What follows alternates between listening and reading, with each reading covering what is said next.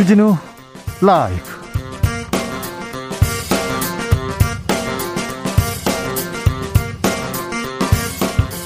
(2022년 2월 17일) 목요일입니다. 안녕하십니까. 주진우입니다.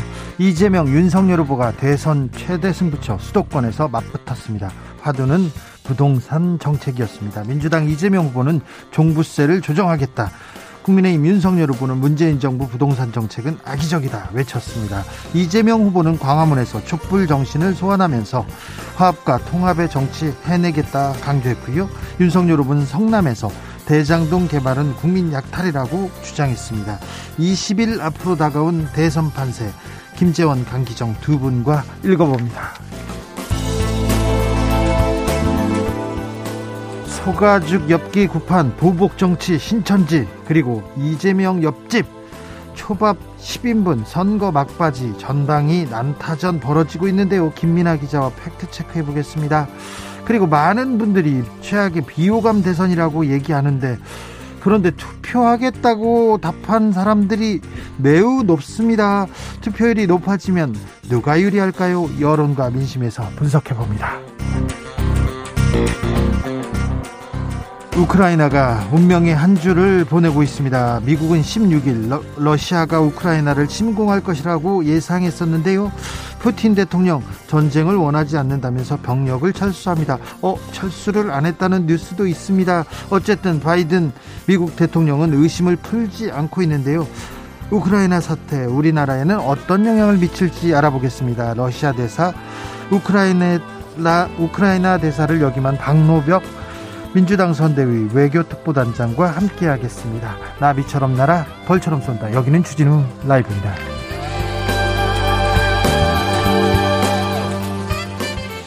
오늘도 자중자애 겸손하고 진정성 있게 여러분과 함께하겠습니다. 오늘 이재명 후보는 광화문 촛불광장에서 유세를 했는데요. 어, 윤석열 후보는 이재명 후보의 본고장이라고 할 수 있죠. 성남에서 유세를 했습니다. 서울 수도권 곳곳을 돌면서 시민들 만나고 있는데 혹시 대통령 후보들 유세 현장 가보셨습니까? 어떠셨어요? 어떤 거 느끼셨습니까? 그리고 여러분께서 가장 중요하게 생각하는 대통령의 자질, 중요하게 생각하는 공약이 있으면 알려주십시오. 여러분의 목소리 들어보겠습니다. 샵 9730 짧은 문자 50원, 긴 문자는 100원이고요. 콩으로 보내시면 무료입니다. 그럼 주진우 라이브 시작하겠습니다.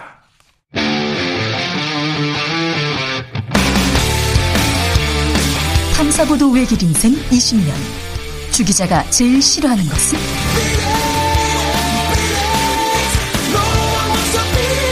이 세상에서 비리와 부리가 사라지는 그날까지. 오늘도 흔들림 없이 주진우 라이브와 함께.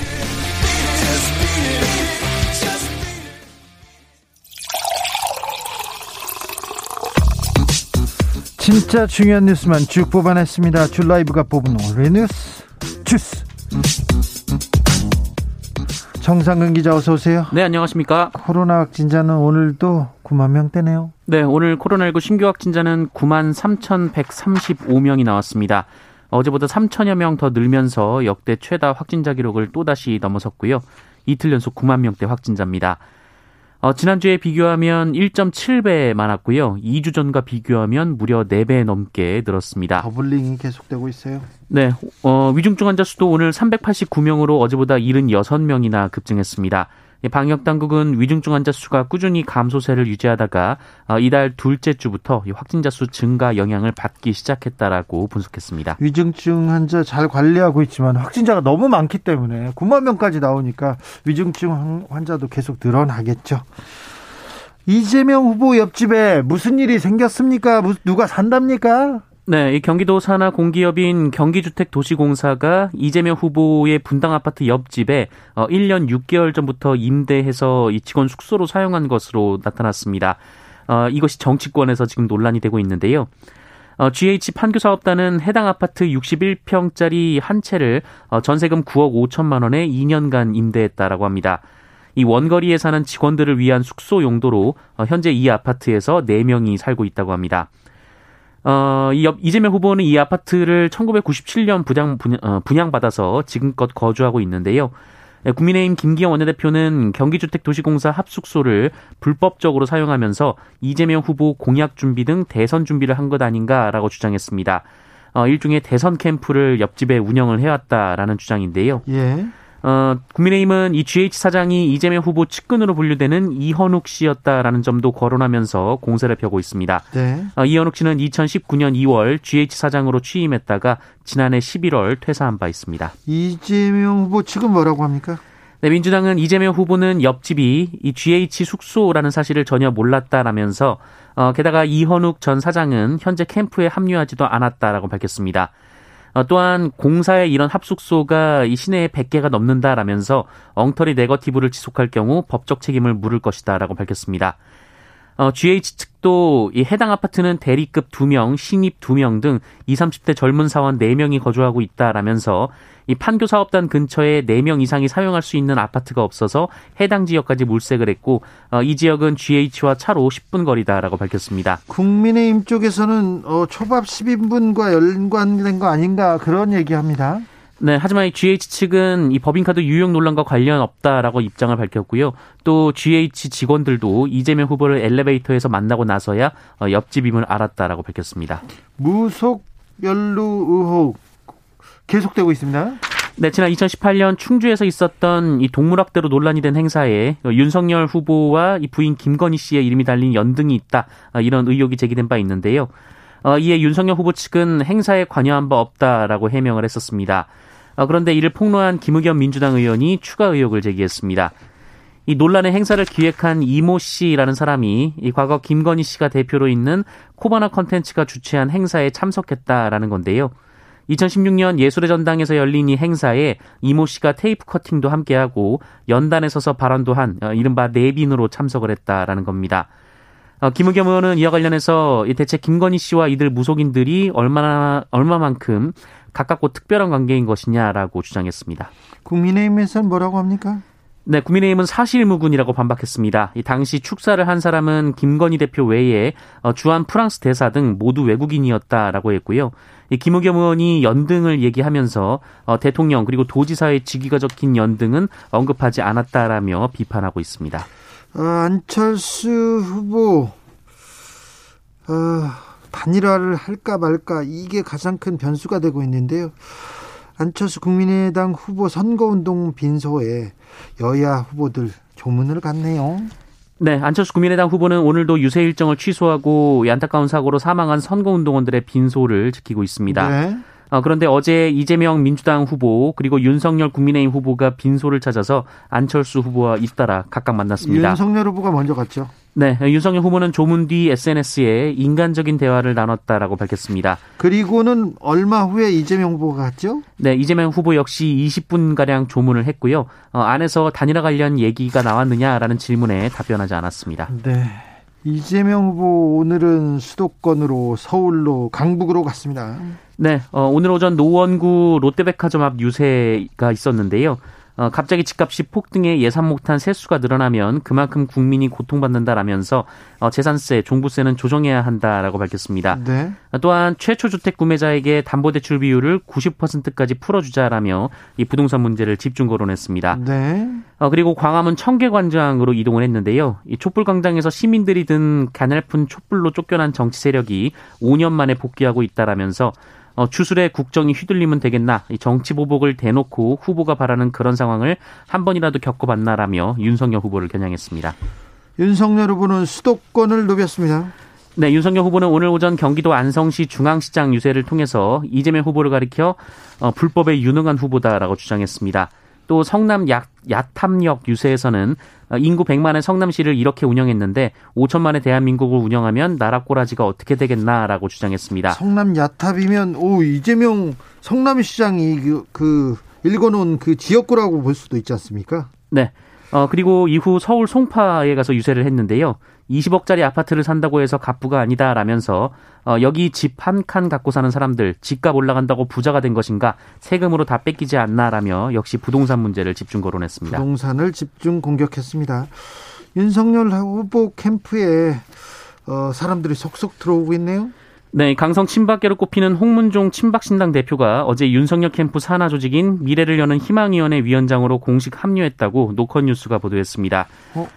미래를 여는 희망위원회는 이인재 전 의원, 김관용 전 경북지사, 이완영 전 의원 등 전현직 의원 20여 명이 참여를 했는데요. 네. 어, 이들은 민주당 이재명 후보의 당선을 막기 위해 보수 진영이 힘을 합치는 대승적 결단을 내렸다라고 밝혔습니다. 홍문종 의원은 2018년에 배임 횡령 그리고 뇌물 받은 혐의로 이렇게 어, 기소됩니다. 근데 그 당시에 이 수사를 했던 곳이 서울중앙지검이었고 윤석열 서울중앙지검장이 홍문정 의원을 기소를 해서 2021년에 1년에서 징역 1심에서 징역 4년을 받았어요.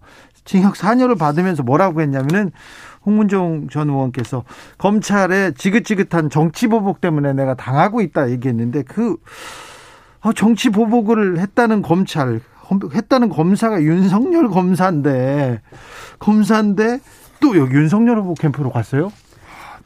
네. 놀랍습니다. 자, 어, 윤핵관이죠? 권성동 의원 무죄를 대법원에서 확정했습니다. 네, 권성동 의원은 2012년 11월부터 이듬해 4월까지 강원랜드 교육생 공개 선발 과정에서 인사팀 등의 압력을 넣어서 의원실 인턴 비서 등 11명을 채용하게 한 혐의를 받고 있습니다. 11명 채용 청탁. 네, 또 이 최흥집 전 강원랜드 사장으로부터 감사원 감사 관련 청탁을 받고 그 대가로 자신의 비서관을 경력 직원으로 채용하게 한 혐의도 있습니다. 비서관 채용 청탁. 그리고 자신의 선거운동을 도와준 고등학교 동창을 강원랜드 사회이사로 지명하도록 산업통상자원부 공무원들에게 압력을 행사한 혐의도 받았습니다. 고교 동창 채용 청탁.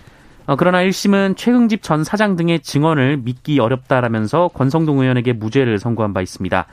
어, 청탁이 일부 있었던 것은 인정되지만 부정하다고 보기 어렵다라고 판단했고요. 청탁이 있었으나 부정하다고 보기 어렵다. 네, 이에 검찰이 항소했으나 2심도 같은 판단을 유지했고 어, 오히려 검찰이 합리적 의심을 배제할 정도로 혐의를 증명하지 못했다라고 판단했습니다. 검찰이 수사를 잘 못했다. 법원에선 이렇게 얘기합니다. 최응집 전 사장은 징역형을 받았고요. 같은 혐의로 기소됐던 여몽철 의원은 또 유죄를 받았는데 권성동 의원은 최종 무죄 확정됐습니다. 청탁이 일부 있었던 건 인정되지만 증거가 부족하다. 아, 검찰이 검찰이 제대로 수사를 하지 못했다. 이렇게 판결을 내렸습니다.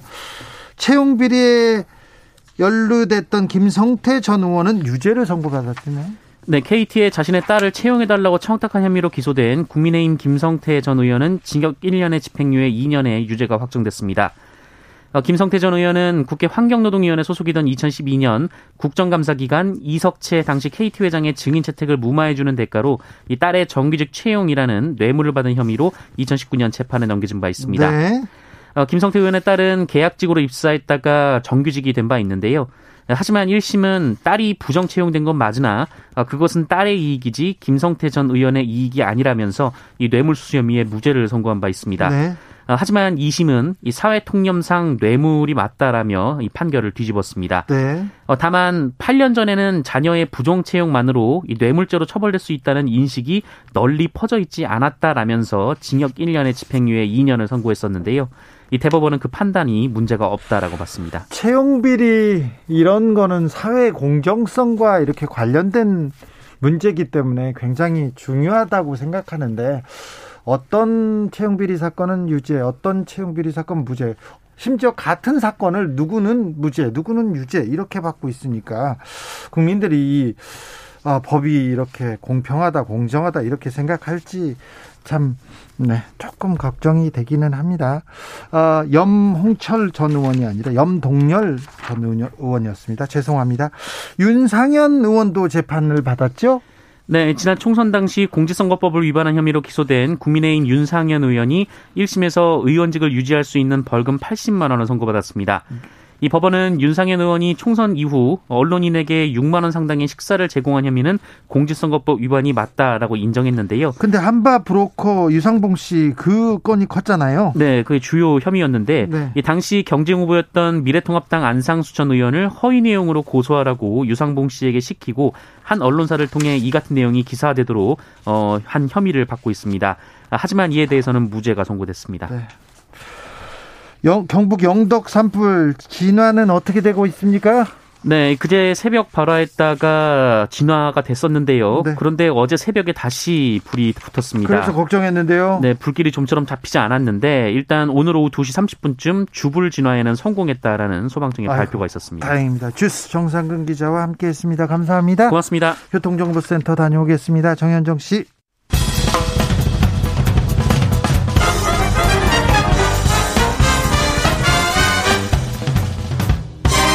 훅 인터뷰 모두를 위한 모두를 향한 모두의 궁금증 훅 인터뷰 우크라이나 상황 아우 걱정입니다.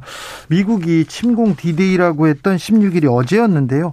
편안간 푸틴 대통령 러시아 전쟁을 원하지 않는다. 이렇게 해서 병력을 철수했다고 합니다. 아니라는 보도도 있었습니다. 우크라이나 사태 새 국면을 맞고 있는데 자, 우리는 이 상황 어떻게 보고 있어야 될까요? 그리고 차기 대통령 외교 안보 상황 어떻게 준비하고 있어야 할까요? 러시아 상황 제일 잘 알고 있는 전문가분 모셨습니다. 러시아 대사, 우크라이나 대사를 지냈습니다. 지금은 더불어민주당 선대위에서 외교 특보단장 맡고 계신 박노벽 전 대사님 모셨습니다. 안녕하세요. 네, 안녕하십니까. 네, 우크라이나 전쟁 위기입니다. 네. 어, 현상은 어떻게 보고 계십니까? 어떻게 저희들은 보고 있어야 됩니까? 네, 예, 지금 말씀하신 대로 일단 전면전은 일단 미뤄졌죠. 푸틴 대통령이 전쟁은 하지 않겠다고 공식으로 네. 확인을 했고, 어, 그 대신에 이제 남아있는 어, 외교적인 협의 결과를 지켜보면서, 어, 어, 그, 결, 어, 그, 그, 그 거기에 따른 이제 조치를 취할 거다라고 했기 때문에 불씨는 아직 남아 있는 상태죠. 네. 특히 이제 우크라이나의 특히 동부 쪽 거기에는 아직 군대가 남아 있는 거고 네. 일부 이제 훈련 마친 뭐 벨라루스나 크림에서는 이제 조금 빼겠다라는 어, 말씀이 있었던 것 같은데 어떤 보도에서는 또 박격표 박 격포 예. 공격을 했다고 그런 내용도 있고요. 예, 왜냐하면 돈바스 지역이 사실 그게 이제 어, 휴전으로 말로는 했는데 항상 거가 어느 쪽에서 먼저 공격하는 것인지에 대한 확인이 굉장히 어려운 그런 아주 넓은 지역입니다. 그래서 그런 이제 저강도 어, 수준의 이제 공격이 서로 공방이 오갈 수가 있고요. 또 사이버 공격 또는 지금 그 돈바스 지역에 대한 이제 독립국가 선언을 지키자라고 러시아 하원에서는 이미 이제 결의안을 통과했기 때문에 네. 예, 그걸 이제 푸틴 대통령이 이제 실행을 할지 안 할지는 앞으로 지금 유럽 그 특히 그 미국이라든가 또 독일, 일본하고 이제 푸틴 대통령이 제시한 어, 조건들에 대해서 이제 협의가 어느 정도 잘 진행될 거냐 하는 게 달렸는데 제가 보기에는 좀 어, 푸틴 대통령 입장이 좀 이번에는 어느 정도 수용되지 않을까라고 네. 조심스럽게 지금 바라보고 있습니다. 왜냐하면 이게 이제 하루 이틀 갑자기 나온 문제가 아니고 오래 전부터 네. 있었던 문제고 유럽 국가들은 지금 그 지역에서의 긴장이라든가 전쟁이 나는 걸 원치 않습니다. 네. 그래서 이제 어그 안보 질서 안보 유럽의 안보 새로운 어, 체계를 한번 만드는데 협의해 나가지 않을까 하는 생각을 하고 있습니다. 러시아하고 우크라이나는 관계가 항상 이랬습니까? 어, 우크라이나의 나토 가입 여부 때문에 이 갈등이 터진 겁니까? 네, 물론 그 거기가 직접적인 원인이긴 한데요. 사실 우크라이나하고 러시아는 제가 양쪽에다 근무를 해보니까 네. 전부 아주 그 아주 굉장히 인텔렉처 그러니까 지적으로라든지 그런 수준이 높은 사람들이고요. 아 그래요? 서로 형제가 아니라 다름없습니다. 형제 사촌 서로 간에 형제간인데 뭐 사이가 나쁜 나쁜 형제입니까? 어떻게 그렇게 됐어요? 이제 탈냉전 이후부터. 네. 왜냐하면은 어, 우크라이나는 사실 더 좀 자세히 보면은 거가 친 어, 러시아적인 그런 어, 그 민족들이라든가 성향이 있는 쪽이 절반이고요. 네. 또그 헝가리나 폴란드 같이 친유럽적인 성향을 가진 그 국민들이 절반입니다. 네. 그래서 정치를 굉장히 통합적으로 또 그 국민들의 이제 마음을 읽으면서도 어 그걸 이제 잘 보듬고 리더십을 잘 발휘해야 하는데 그게 아마 국내 정치적으로 좀 예, 민주화라든가 부패 한을 없애는 데 있어서 좀 부족했던 거 아닌가 그런 생각이 좀 드네요. 아, 그렇습니까? 네.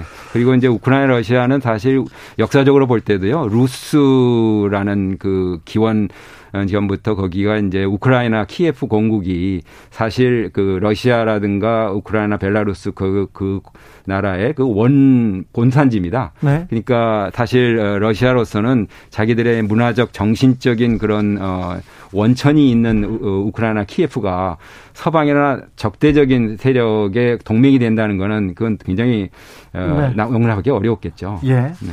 아무튼 뭐 친러냐 아니면 친유럽이냐 네. 계속해서 어, 어, 우크라이나는 네. 선택을 받을 것 같은데 네. 이럴 때일수록 지도자의 역할이 중요한데 네. 지금 우크라이나 대통령 어떻습니까? 네, 사실 그 국민들이 굉장히 정치에 대한 혐오감 그 부패로 얼룩진 모든 정치인들에 대해서 불신이 많아가지고요. 그래서 코미디언 정치인을 맞습니다. 뽑았잖아요. 네, 완전히 그런 그 기존 정치에 물들지 않은 사람을 기대를 하면서 뽑았는데 네. 역시 또뭐저 여기도 뭐 그렇게 평가하기는 좀 어렵습니다만은 좀 어, 정치를 하는데 어려움이 많은 것 같습니다. 네. 음. 자, 그 우크라이나 상황 보면서 음. 우리는 또좀 아, 저 상황 때문에 우리가 관계에 영향을, 영향을 받지 않을까 걱정되기도 하는데, 네. 우리한테는 어떤 영향이 있을까요? 그, 지금 이제 러시아 대통령이 저렇게 이제 그 구, 어, 소련 시대의 그런 이제 영광 내지는 지위를 이제 확보하기 위해서 추구하고 있는 게 결국 이제 다극 체제를 가자는 거거든요. 지금 그 동안엔 미국 중심으로 어 세계화도 있었고 자유주의 그런 그 물결도 있었는데 거기에 정면 이제 도전하니까 이게 이제 중국하고 같이 제휴를 러시아가 하는 통에 예. 어, 간혹 그 신 냉전이라고들 말씀들 그렇죠. 하지 않습니까? 그래서 예. 만약 유럽에서 이게 정말 어 전쟁 또는 긴장이 계속 지속이 되면 결국 이제 러시아는 이제 중국과 제휴가 더 강화될 거고 그게 이제 아시아 지역으로까지 이제 냉전의 그런 어두운 어 장막이 드리워지는 거는 굉장히 우리가 조심해야 할 것 같습니다. 예. 그래서 어 그런 면에서 또 우리가 그 중, 주변 국가 참 외교 노력을 굉장히 실용적으로 잘해야 할 것 같고요. 네. 두 번째는 이제 어 미국이 이제 여력이 예, 지금은 중국과 미중 관계만 치중을 주로 한 변이 있는데 이제 유럽까지 이렇게 분산되다 보면 우리는 또, 또 우선순위에서 밀리니까요. 그, 런 문제에 있어서 참 앞으로 외교를 정말 능력 있고 실력 있게 해야 하지 않을까 하는 생각이 듭니다. 네. 자, 이 미러 대결 네. 이 신냉전 체제에서 우리 지도자는 네. 뭘 배워야 할까요? 아무래도 이제 우리도 사실 브레제진스키라는 아주 그 유명한 그 카터 때 안보보좌관도 말했듯이 한국, 터키라든가 또 이 우크라이나 같은 데가 아주 전략적 요충지라는 겁니다. 예. 그래서 이런 그 강대국에서 이건 끼어 있는 그런 어 나라의 경우에는 굉장히 그 주변 국가도 잘 지내면서 균형적인 그런 어, 자세를 취하는데 특히 우리는 다행히도 한미 동맹이라는 또 어, 굉장히 어, 좋은 시스템을 갖고 있기 때문에 이 한미 동맹을 고도화도 하면서도 한쪽에만 너무 편중하지 않고 좀 중국이라든가 이런 주변 국가도 좋은 협력 관계를 맺어서 이런 갈등이 생기지 않도록 관리하고 그런 주도적인 역할을 해야 한다는 게 굉장히 필요한 때입니다.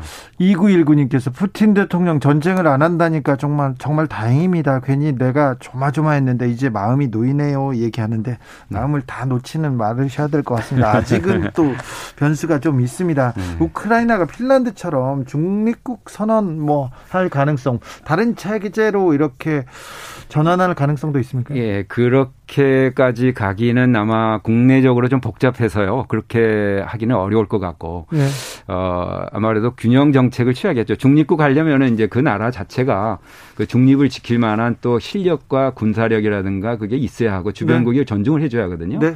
근데 그런 상황이 아니고 국민들의 또 60%는 아까 말했던 대로 형제처럼 잘 지내왔던 러시아하고 그동안에 이제 자꾸 서방 측의 민주화를 지향하다 보니까 굉장히 반러 감정이 굉장히 셉니다. 네. 60% 이상이 또 나토를 희망하고 있어서 그래서 이제 정치 지도자들이 이럴 때 좀 해안을 발휘해서 우리의 운명은 어 이렇게 어, 주변 국가 잘 지내는 거다라고 이제 끌고 가는 네. 그런 어, 지도력이 필요한 때라는 걸 우리가 배워야 하는 것 같습니다. 한반도 상황도 녹록지 않지만 우크라이나도 저 서방하고 가까이 지내야 될지 러시아하고 네. 가까이 지내야 될지 그리고 국민들한테는 어떻게 이 갈등을 또 좀 가라앉혀야 될지 좀 쉽지 않은 것 같습니다. 네.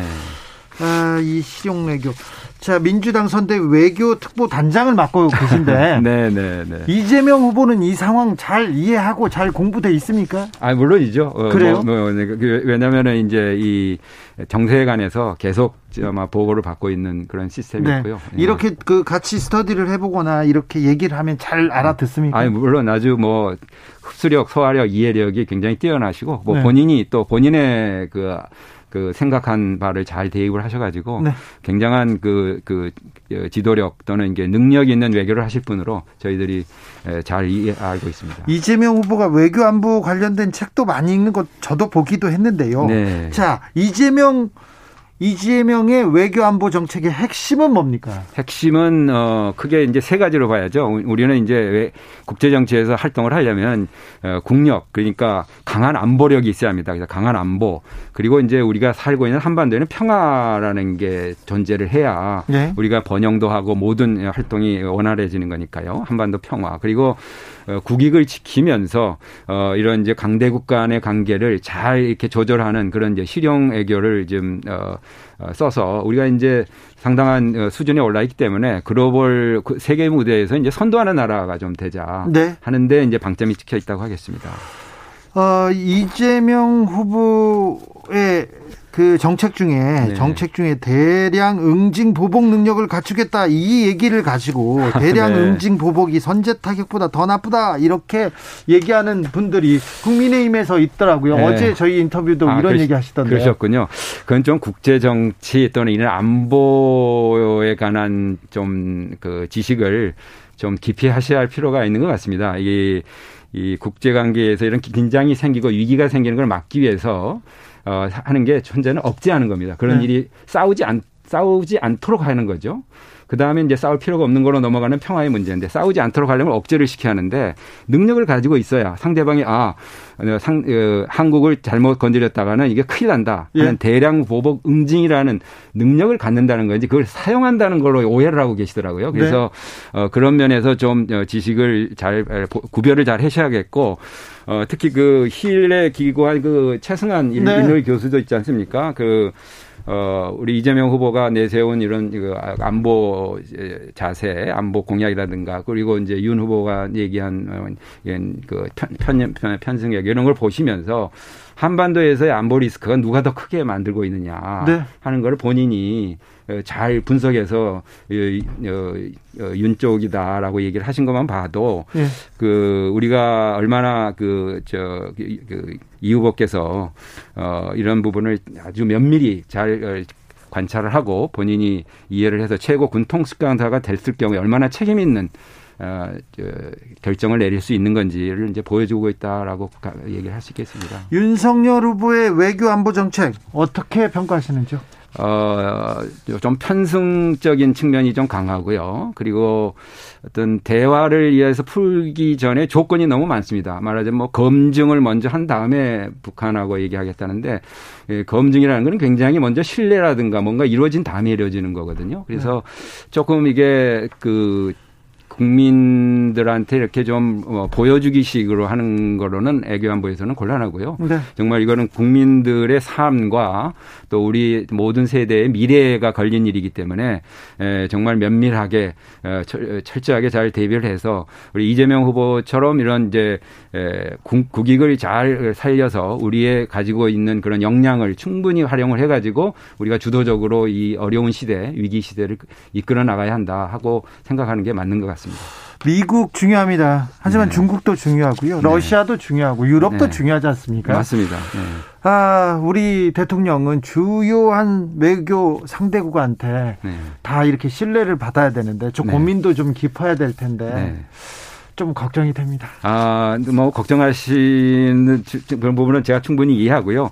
그래서 이제 우리 저 이재명 후보께서는 사실 그 실용적 그 외교 전략을 세우고 계시고 있는데 한마디로 미국에 대해서는 한미 동맹을 그동안 유지한 걸 좀 더 고도화 더 하겠다. 네. 그리고 중국과는 그런 어, 경제 협력이라든지 여러 다면적으로 협력을 해서 이런 혐중 감 감정이라든가 이런 것들을 좀 해소하고 네. 어, 이웃으로서 잘 지내고 일본도 이제 어, 투 트랙으로 그리고 두, 두 가지 방식으로 하겠다는 거 아니겠습니까? 네. 하나 쪽에 막히지 않도록 그리고 러시아도 또 내실 있게 북방 경제 협력이 지금 지체되고 있는데 그런 부분을 좀 더잘 어, 개발을 하면서 뭐 신남방 또 뭐 유럽 이런 데에서 지역 어, 외교도 아주 열린 마음으로 어, 충분하게 우리의 역할을 좀 해서 어, 우리 다음 세대들이 아주 그 역량을 충분히 발휘하는 그런 나라가 되도록 할 겁니다. 알겠습니다. 어제는 윤석열 후보의 외교안보 정책 들어봤고요. 오늘은 이재명 후보의 외교안보 정책 그리고 우크라이나 사태에 대한 아, 좋은 강의 들었습니다. 민주당 선대위 외교특보단장 박노벽 전 대사였습니다. 오늘 말씀 감사합니다. 네, 감사합니다.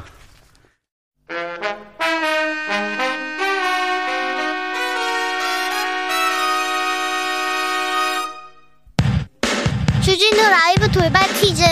오늘의 돌발 퀴즈는 객관식으로 준비했습니다. 문제를 잘 듣고 보기와 정답을 정확히 적어 보내주세요. 올림픽 2회 연속 금메달을 따낸 한국계 미국인 스노보드 선수인 이 사람이 인종차별 피해를 호소하자 백악관이 재발 방지에 힘쓰겠다고 약속했습니다. 이 사람은 평창올림픽에서 금메달을 딴 후 백인이 가져야 할 금메달을 내가 빼앗아갔다는 등의 인종차별 메일을 받기도 했는데요. 지난 16일 브리핑에서 이 사람의 인종차별 피해 호소에 대한 질문이 나오자 백악관 대변인은 용기에 박수를 보낸다. 이 문제를 해결하기 위한 태스크포스를 구성했다고 말했습니다. 미국의 여자 스노보드 선수로 한국계 미국인이며 한국 이름은 김선인 이 사람의 이름은 무엇일까요? 보기 드릴게요. 1번 데니안, 2번 티파니 영, 3번 클로이 김. 다시 한번 들려드릴게요. 1번 데니안, 2번 티파니 영, 3번 클로이 김. 샵9730 짧은 문자 50원 긴 문자는 100원입니다. 지금부터 정답 보내주시는 분들 중 추첨을 통해 햄버거 쿠폰 드리겠습니다. 주진우 라이브 돌발 퀴즈 내일 또 만나요.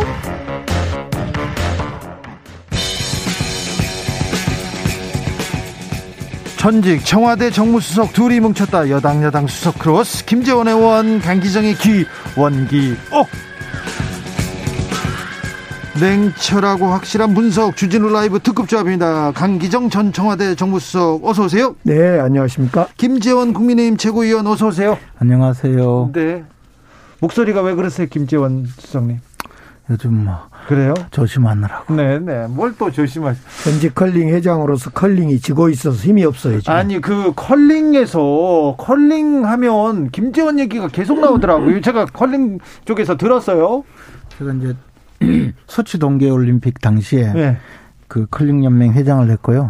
그 전에는 우리나라 이제 컬링이 조금 부진했었는데 네. 그때 이제 어 많은 저 선수 발굴과 지원 팀킴도 음. 그때 발굴해가지고 지원했습니까? 팀킴이 그때는 올림픽 선수가 아니고 경북 의성. 예, 그때는 이제 2위 팀이어서 우리가 상비군이라 그래서 네. 올림픽 팀이라 해서 어, 국가대표가 아니가 아니고 네. 상비군으로서 키우고 있었던 팀인데 그 후로 지금까지 이제 저희들 그 컬링의 스타들이죠. 네. 저 의성 후배들이에요. 아 그러세요? 예. 아우 후배들이야. 예. 배우니까 아우 어깨에 힘이 빡 들어갔네요. 의성에 있는 컬링장이 제 집 앞에 있었어요. 아 그래요? 예. 의성에 뭐 국제적인 컬링장을 만들어줬죠. 그게 2006년인데 그 이후로 이제 의성에서 컬링을 연습한 그 어린 선수들이 점점 자라서 오늘날 우리나라 컬링 선수들의 중추를 이루었죠. 알겠습니다. 강기정 수석님, 네, 예. 광주 복합 쇼핑몰 이게 무슨 얘기입니까? 이것 때문에 뜨거워졌는데요. 예, 이제 광주에 복합 쇼핑몰이 없습니다. 그래서 이제 대도시에 없다 보니까 네. 광주시 또 전남 도민들이 다른 지역, 타 지역에 쇼핑을 하러 가고 예. 이런 문제가 있어서 그동안 시도민들이 쇼핑몰 어를 유치하자 이런 이제 주장을 많이 했고 또 노력을 해왔는데 잘 안 되고 있었지요.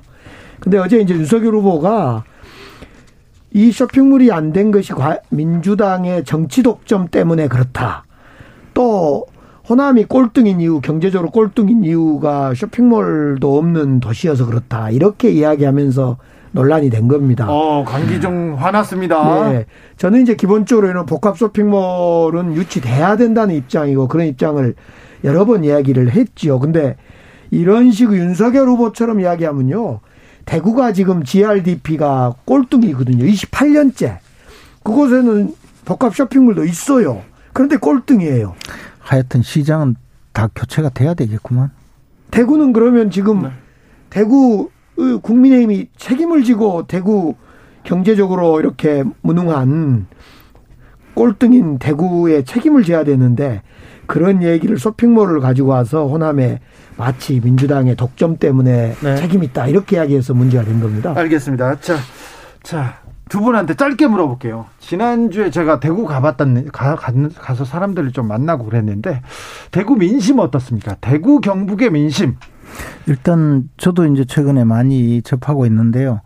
그 정권 교체의 열망은 어느 때보다 강한 것이 사실이고요. 네. 어, 특히 이제 윤석열 후보의 그 지지도는 점점 결집해서 처음에는 그런데 거고요. 대구 경북에서 마음을 못 줬잖아요. 윤석열 어, 후보한테. 그런데 이제 점점 그 윤석열 후보 중심으로 대구 경북도 충분히 결집하고 있다는 느낌을 강하게 받고 있습니다. 호남 민심은 어떻습니까?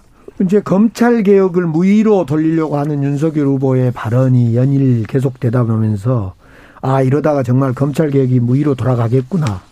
문재인 정부의 그 공적이 후퇴되겠구나라는 생각. 그러면서 위기감이 지금 엄청나게 커져가고 있죠. 네. TK 지역에서는 박근혜 전 대통령이 이제 돌아오시잖아요. 박근혜 대통령이 이제 그 거주하기로 했다는 집 거기를 보기 위해서 사람들이 관광객처럼 몰려가고 있던데 이 박근혜 전 대통령은 어떤 변수가 되지 않을까요?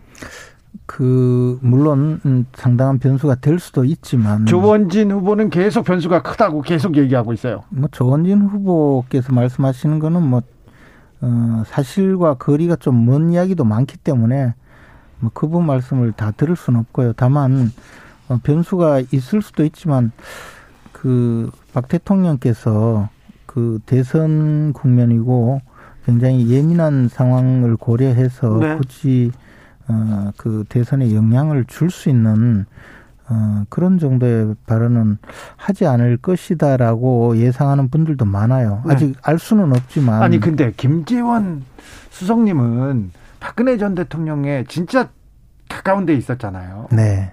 진짜 가까운 어, 서너 사람 중에 제가 꼽히는 걸로 예. 제가 알고 있고 제가 취재할 때도 그렇게 만났었는데 네. 안 만나셨어요? 최근에 못 만났어요. 그래요? 왜냐하면 지금 그 박근혜 전 대통령께서 그, 그 수감 중이고 그리고 병원에 계실 때는 유영아 변호사 한 분만 네. 예, 접촉하고 어 다른 음. 사람들은 안 하기로 했습니까? 그랬습니다. 네. 네. 제가 취재해본 바로는 박근혜 대통령이 이렇게 꼽을 때 처음 꼽아야 되는 사람이 유영아 변호사고 그리고 뭐 집에서 일을 해주셨던 그런 분 빼고는 세 번째 김재원 최고위원이 가거든요. 세 번째. 그 정도는 아닌 것 같은데. 아니요. 집에 네. 법률 법률 관련된 제, 제 앞에 있는 분 누군지 제가 알아요. 아이 하나는 알겠죠. 자 네. 강기정 수석님. 예. 자 지금 현재 상황 솔직히 말해서 어떻습니까? 어, 이재명 후보가 지금 어 검찰 개혁 그 윤석열 후보의 검찰 개혁 발언 이후에 예, 검찰 개혁 검찰 얘기 그러지 공수처를 여차하면 폐지시킬 수도 있다라는 그런 발언 이후에 우리 지지층들은 결집의 속도를 높여가고 있어요. 네. 예, 그래서 호남에서 특히 이제 결집하기 시작하고 있고 문제는 이제 수도권의 2030 세대들이 윤석열 후보의 그 공정과 상식 이것이 진면목을 보게 되면 그걸 보게 되면 아마 이재명 후보에 대한 어, 지지로 다시 돌아서지 않을까 그런 기대를 좀 해보고 있습니다. 김재원 최고위원님. 근데 이제 객관적으로 여론조사 결과가 발표되는 걸 보면 지지율의 격차는 점점 벌어지고 있거든요. 그리고 최근 한 2주, 3주 정도 내에 이재명 후보가 어 2위를 아주 굳히고 있어요. 그 은메달은 그 은메달권 안에는 들었는데 금메달권에서는 점점 멀어지고 있다고 보여지거든요. 그 이유가 뭔가 하면 이제 국민들이 이재명 후보의 실체를 점점 점점 알아가고 있는 거죠. 그 예컨대 최근에 보면 그 김혜경 씨의 그 어, 법인카드를 통한 저 그 경기도 재산 착복 사건, 뭐 소고기뿐만 아니라 어 과연 그 몸종처럼 일했 없다고 보여지는 그 7급 공무원이 그 김혜경 씨의 사과 당시에 그렇게 말했잖아요. 그 많은 음식을 누가 먹었는지 알려달라. 샌드위치 30인분, 초밥 10인분. 이게 좀, 어, 이상하잖아요. 그러니까 그, 어, 변호사 시절부터 지근거리에서 보좌했던 배모 사무관이 그런 이야기를 했잖아요. 나는 그 집에 기생충이 있다고 확신하고 있다고 그랬는데 그 기생충이 어디 있는지 점점점 드러나고 있어요. 그게 바로 이재명 후보의 자택 바로 아파트 어, 바로 옆집 같이 통로를 쓰고 있는 옆집 거기에 경기 주택개발공사 직원의 숙소로 얻어놓고 사실상 기본주택 공약을 만든 것이 아닌가라는 의심이 의혹이죠. 가는데 네, 확인된 건 아니고 예, 의심이 네. 가는데 아 집으로 배달된 그 어, 샌드위치 30인분, 초밥 10인분을 기생충이 먹은 게 아니고 아 그 공약 만드는데 동원된 경기 도시주택공사 직원이 먹었을 수 있겠다라고 지금 어, 나오고 있는데요. 이런 모든 것이 네. 정말 좀 치사하고 치졸해요. 이런 소도둑이 그냥 소도둑이 되나요? 바들 바늘 도둑부터 시작하잖아요. 이런 것이 국민들이 점점 점점 이재명 후보의 실체를 알게 되고 이것이 이제 어, 지지율 또 추락의 원인이 되겠죠. 그것은 경기주택공사의 사택이다. 이렇게 분명히 입장을 밝혔고요. 오해와 억측, 마타도다. 이런 문제가 다 지금 토론을 기피하는 윤석열 후보. 지금 17일 관훈 토론 하려다가 그것도 윤석열 후보가 여러 가지 깊이 핑계에 의해서 관훈 토론이 안 됐단 말입니다. 네, 일정 조정이 어렵다고 그래서 했습니다. 결국 토론이 안 됨으로 인해서 검증하고 어떤 가짜 뉴스들이 확인되지 않는 문제가 있어요. 이 점은 윤석열 후보가 지금 막 카더라 뉴스를 남발하면서 아무튼 검증을 못하게 하는데 방해하고 있는 것 같고 또 하나는 지금 검찰 개혁을 무산시키겠다, 검찰 독재로 가겠다 한 이후에요. 많은 사람들이 실제로 피부로 느껴가기 시작하고 있습니다. 실제로 윤석열 후보가 되면 진짜 아 다시 검찰의 독재 공화국이 되는 거냐? 그래서 아마 그런 위기감들이 이제 다시 이재명 후보의 지지로 저는 중도층이 돌아올 것이다 이렇게 아무리 이야기도, 있고요. 아무리 이야기도 안 되는 게 그 죄진 저 온갖 비리를 저지르고 지금 이제 정권이 바뀌면 그 자기들이 지은 죄가 들통날까 겁나서 지금 음 이렇게 뭐 검찰 개혁이니 이런 쓸데없는 이야기 하고 있다는 게 다 이제 보여지고 있는데 그래가지고 되겠어요. 저 네. 어, 이제 변수는 뭐가 남았습니까? 윤석열 후보는 단일화 안 해도 승리한다 이렇게 좀 자신하는 것 같습니다. 국민의힘에서는. 그러나 정권 교체를 확실히 이룰 수 있는 어, 좋은 길은 저 그 후보 단일화이고요. 어, 이미 1위, 2위, 3위, 4위의 그 후보들의 그, 그 어떤 지금 상황이 거의 굳어지고 있는 마당에 어, 안철수 후보와 단일화를 확실하게 할 수 있고 그를 통해서 야권 후보 어, 단일화를 이루어서 국민들께 정권 교체를 확실히 하겠다라고 어, 보여준다면 저는 그 정권 교체의 가능성은 더더욱이 높아지기 때문에 네. 단일화는 네. 계속적으로 추진해 나가야 될 일이라고 봅니다. 근데 국민의힘에서 지금 안철수 후보 사모님이 편찮으시고 그 다음에 뭐 그 선거 선거 운동원이 사고가 있었고 이런 네. 상황을 보면서 아 안철수 철수할 수도 있어 이렇게 해가지고 계속해서 그냥 조금 더 좀 밀어붙이는 거 압박하는 거 아닙니까 항복하라고? 그거는 아니고요. 지금 안철수 후보께서는 심적으로 상당히 고통스러운 상황일 거예요. 네. 어 사실은 정권 교체의 주역이 되겠다고 어 공언하고 또 선거에 완주하겠다고 나왔지만 어, 3위가 고착화되고 있고 만약 이대로 끝까지 가면 정권 교체의 주역은커녕 정권 교체에 그렇게 기여하지 못하는 입장이 될 수 있거든요. 그래서 정권 교체를 위해서 함께 그 힘을 합치고 또 안철수 후보께서 생각하는 정권 교체 이후의 대한민국의 모습을 우리가 함께 만들어 가자는 큰 뜻을 이룰 수 있다면 저는 안철수 후보께서 지금까지 공언하고 계시던 정권 교체의 주역이 될 수 있다고 생각하거든요.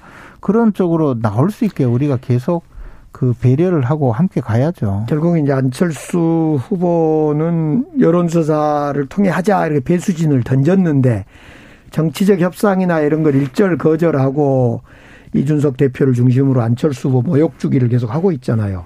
그래서 철수 안철수는 철수의 길을 갈 건데 지금 고민이 될 거예요. 제 생각은 안철수 후보는 스스로 묶은 매듭을 스스로가 풀어야 되는데 최근에 이제 운동원의 아픈 사망 사건을 계기로 해서 스스로 아마 그냥 던지고 포기하는 길로 갈 가능성이 높다. 왜?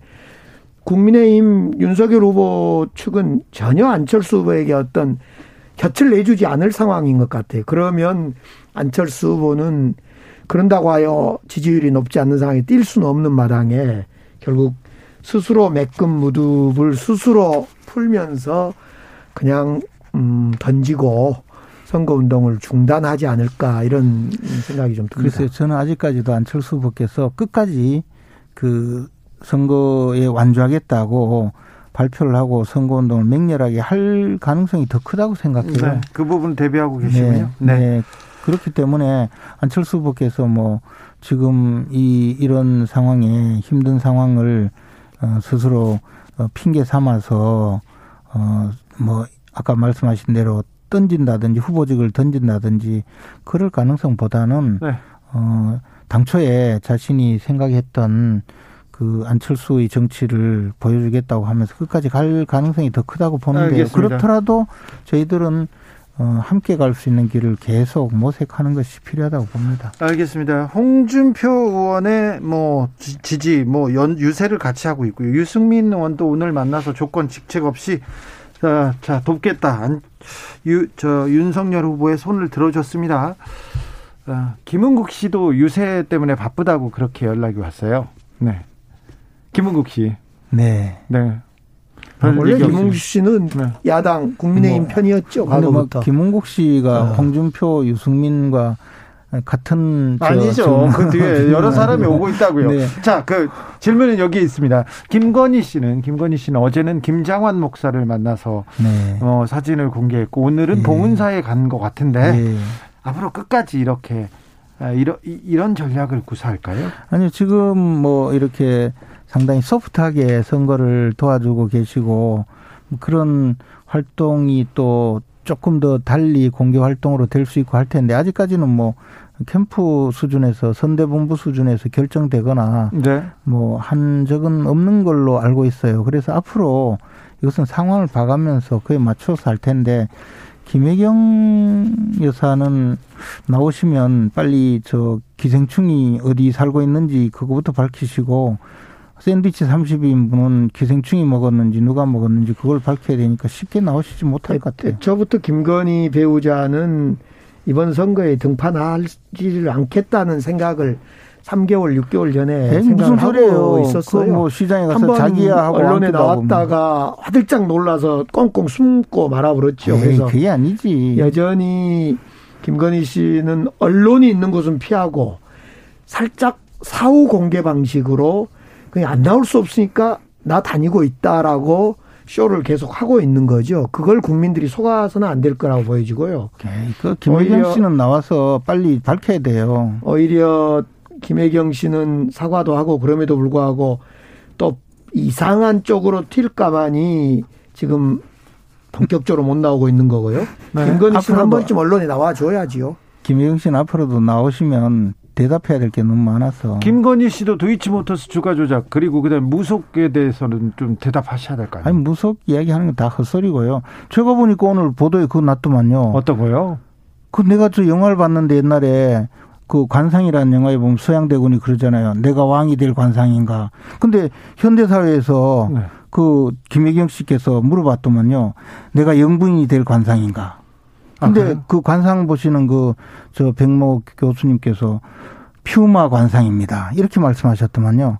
남편은 살쾡이 관상입니다. 이래가지고. 그분이 아니, 그러니까 관상 보고 이런 것은 봐줄만 하는데 결국 국정에 뭐 예를 들면 영장을, 영장을 청구하냐 마냐 이런 것을 무속의 얘기를 들어서 결정했다. 이건 해명을 말도 안 되는 이야기지. 아니 말도 안 되는 누가 그런 해명해야죠. 자 원격 여기서 인사하겠습니다. 김재원, 강기정, 내가- 강기정, 김재원. 내가 영부인이 될 관상인가? 두분 감사합니다. 퓨마 관상입니다. 컬링 반짝반짝이는 관상이 맞습니다.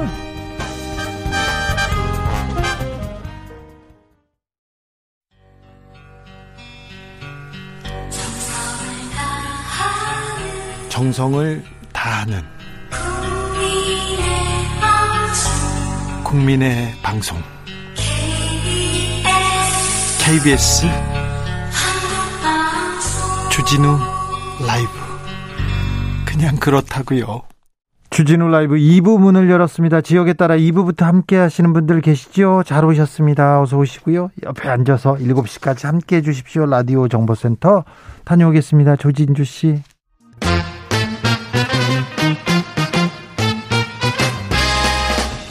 삼월 9일 대선 어떤 후보를 결정할지 판단하셨습니까? 결심하셨습니까? 민심이 움직이고 여론이 결정되는 D마이너스 20일입니다. 여러분의 선택 미리 들여다봅니다. 2022년 대선 전쟁 여론과 민심. 여론조사계 최강조합입니다. 윤찬 조합 모셨습니다. 이강윤 한국사회 여론연구소 소장 어서 오세요. 안녕하십니까. 배종찬 인사이트 K 연구소장 어서 오세요. 안녕하십니까. 잘 계셨죠? 그럼요. 대선 딱 20일 남았습니다. 참 물어보고 싶은 게 많았는데 일주일 동안 네. 어떻게 좀 판세가 어떻게 좀 변화가 있습니까? 조금 변화가 잡히네요. 예. 하긴 지금 하루나 이틀은 작년 여름에 한 닷새 일주일 정도에 해당하는 시간의 밀도이긴 합니다만 네. 적폐 수사 정치 보복 발언으로 상당히 달라붙었고 예. 중산층들이 또 그 지겨운 진영 싸움이냐 정권 바뀔 때마다 이런 짓 해야 되느냐 그래서 여론이 좀 안 좋게 돌아갔는데 네. 아시다시피 지난 일요일 오전에 안철수 후보가 단일화 제안을 비교적 소상하게 네. 구체적인 방법까지 얘기하면서 들었고 아 단일화가 가능할 수도 있지 않을까 그러면서 보수 존의 중도 존에서 중도 존에서도 보수 쪽에 조금 있는 분들 그리고 안철수를 지지하면서도 보수 성향이 조금 있던 분들의 일부가 윤 후보에게 조금 옮겨온 양상은 보입니다. 그래서 오차 내지만 딱 붙었던 거에 비하면은 한 1, 2, 2, 3% 포인트로 조금 벌어지고 있는 타이밍이 아닌가. 윤이 조금은 앞선다. 이렇게 관측이 됩니다. 구두발 이게 조금 효과가 있, 있을 줄 알았는데 안철수의 단일화 네. 아 단일화를 던진 게 그게 영향을 미쳤군요. 그렇게 봐야 될 것 같아요. 왜냐하면은 뭐 여론조사가 지금 여러 개 발표가 되고 있지만 여론조사마다 결과는 차이가 있습니다. 그래서 네. 어느 한 조사만 가지고서 전체 판세라고 우리가 규정 짓기는 섣부른 것 같고 예. 지금 개인의 뭐 주변 신상과 관련된 부분 그러니까 구두발로 뭐 대선 절차에 자석에 발을 올렸다. 그것도 물론 영향을 안 주지는 않았을 거예요. 근데 이제 더큰 이슈가 뭔 거, 뭐냐는 거죠. 이번 대선은 단일화, 배우자 리스크, 그리고 문재인 대통령의 존재감. 네. 이게 지금 대선의 가장 큰 변수 줄기거든요. 네. 그렇다면 다른 이슈보다는 개인이 어떻게 했냐, 뭐 이런 것보다는 단일화 이슈가 나오니까 더 결집이 되는 거죠. 왜냐하면 지금 윤석열 후보가 대체적으로 높게 나오는 추세로 나오는 조사들의 결과를 보면 정권 교체 여론도 높게 나타나거든요. 네. 그 이야기는 뭐냐면 정권 교체 여론이 부각되는 환경, 부각되는 상황에는 윤석열 후보의 지지율이 대체로 높게 나오는 그런 음. 현상이 있습니다. 오늘 나온 한 조사에서는 오차 범위 밖에서 윤 후보가 우세한 그런 어 결과도 여론조사 결과도 나오긴 했는데 네. 아, 왜 이렇게 조금 그 피- 많이 벌어진 여론조사가 나왔을까요? 네, NBS 조사죠. 음, 자세한 것은 중앙선거심의위원회 홈페이지 보시면 올라와 있는데 유는 5%포인트 오르고 2가 마이너스 4%포인트 빠져서 결과적으로는 9%포인트. 지난주에는 동률이었어요, 예? 이것이. 예? 딱 일주일 사이에 도대체 무슨, 무슨 일이 일이죠? 있어서 오차범위 밖으로 9%포인트면 사실 어마어마한 겁니다. 네. 지금 대선 정국이 하루 네. 며칠 만에 하나는 특별히 그럴 만한 이유가 사실은 별로 없어요. 적폐 수사 여진이 조금은 있었고 단일화 요인이 새로 생긴 건데 네. 그것만 가지고 이렇게 큰 변동폭을 추론해야 하느냐 그 점에 대해서는 조금 당황스럽고요. 들리는 말로는 여론조사 저, 전문가 종사자들 분 사이에서도 야 이거 좀 고민해봐야겠는데 약간 튀는 듯한 감도 없지는 않다. 어쨌거나 단일화가 상당한 이펙트를 아직까지도 발휘하고는 있는 것 같다. 이 정도로 일단은 정리할 그러니까 것 같습니다. 이강희 선생님 말씀하신 대로 저도 공감을 하고요. 그래서 이제 단일화가 영향을 가장 크게 주는 지금 이슈이기 때문에 그런 이슈가 여론조사에도 영향을 줬겠죠. 근데 더 크게는 저는 좀 추세를 볼 필요가 있을 것 같아요. 계속 붙어 있던 조사인데 방금 전에 말씀하신 조사가 이제 네개 여론조사 기관이 한 NBS 여론조사거든요. 네. 월요일, 화요일, 수요일 실시됐고 케이스탯 리서치, 코리아 리서치, 인터내셔널, 또 엠브레인 퍼블릭, 한국 리서치 이 네 개 조사 기관이 실시한 조사인데 자세한 사항은 조사 기관은 홈페이지에서 확인 가능합니다. 지난 14일부터 예. 16일까지 사흘간 전국만 18세 이상 남녀 1,012명을 대상으로 이루어졌고요. 네. 그래서 이 조사 결과를 보면은 윤석열 후보가 40%, 이재명 후보가 31%니까 네. 뭐 이재명 후보를 지지, 지지하거나 캠프 쪽의 선대위에서는 화들짝 놀랐을 수 있을 것 같아요. 네. 줄곧 붙어 있던 이 조사의 추세였는데 오히려 많이 9% 붙었던. 포인트나 네. 네, 이게 마치 이제 전체 판세의 대세가 이렇게 되어가느냐 이렇게 생각하실 수 있는데 왜냐하면 네. 이 조사가 또 대체적으로 면접은 조사하면서 이재명 후보 지지율이 괜찮게 높- 높게 높게. 높게 지속적으로 나왔는데 저도 이 소장님 말씀에 공감합니다. 추세를 봐야 되니까 다음 주 정도 보고 네. 이 조사가 쭉 꾸준히 이어지고 있다 또 아니다 다를 수 있다 이런 걸 확인해 볼 필요가 소장님 있겠죠. 여기서 하나. 네. 코로나가 지금 9만 네. 명대로 그리고 네. 5만 명, 9만 명대로 이렇게 역대 최다치 이 부분이 조금 심리적 여파를 주기엔 충분합니다. 네. 그런데 이게 사실 누가 정권을 잡고 있던 불가항력적인 요소가 있는 것 또한 다들 아시거든요. 네. 홍길동이 잡으면 9천 명으로 줄고 누가 잡으면 10만 명으로 늘고 그건 안 된다는 아니에요. 걸 알고 있죠. 그런데 어디까지 갈까에 대한 막연한 심리적 공포, 그다음에 독감 수준보다 좀 독하다고는 하지만 숫자가 주는 괴리감이나 이런 건 상당히 크고요. 예. 아, 또 하나 염두에 두고자 하는 것은 NBS 조사가 이렇게 나온 것이 자칫 무슨 어 이러다 대세가 어디로 넘어가는 거 아니야? 이렇게 생각하실 분도 계실 수 있을 텐데 좀 더 자세한 것은 이따 저녁 때 8시나 9시 공중파 3사들 뉴스에서 언급이 되겠습니다만 그래서 제가 정확한 숫자는 엠바고상 미리 말씀을 못 드리겠는데 전 같은 전화 면접 방식으로 치러진 방송 3사의 것들을 제가 미리 취합을 해 봤는데 윤석열 후보가 3 내지 4% 포인트 이재명 후보에 앞서는 것으로 네. 오차 내에 있다는 동일한 같은 날에 이런 발표도 나온다는 것쯤은 참고로 염두에 두실 게 필요할 것이 같습니다. 부분은 짧게라도 추가를 드려야 될 것 같아요. 왜냐하면 코로나 국면이 영향을 왜 미칠 수밖에 없냐면 결과적으로는 지금 이념적으로 나누어져 있는 더불어민주당 지지층이나 국민의힘 지지층은 코로나 국면에 대선까지 판세로 연결되지는 않거든요. 근데 MZ 세대 생각해 보십시오. 지금 학생들 물론 그 학생들의 부모에게는 또 영향을 줄 수 있는 것이고요. 또 여성 중도층은 당장에 이제 이런 부분인 겁니다.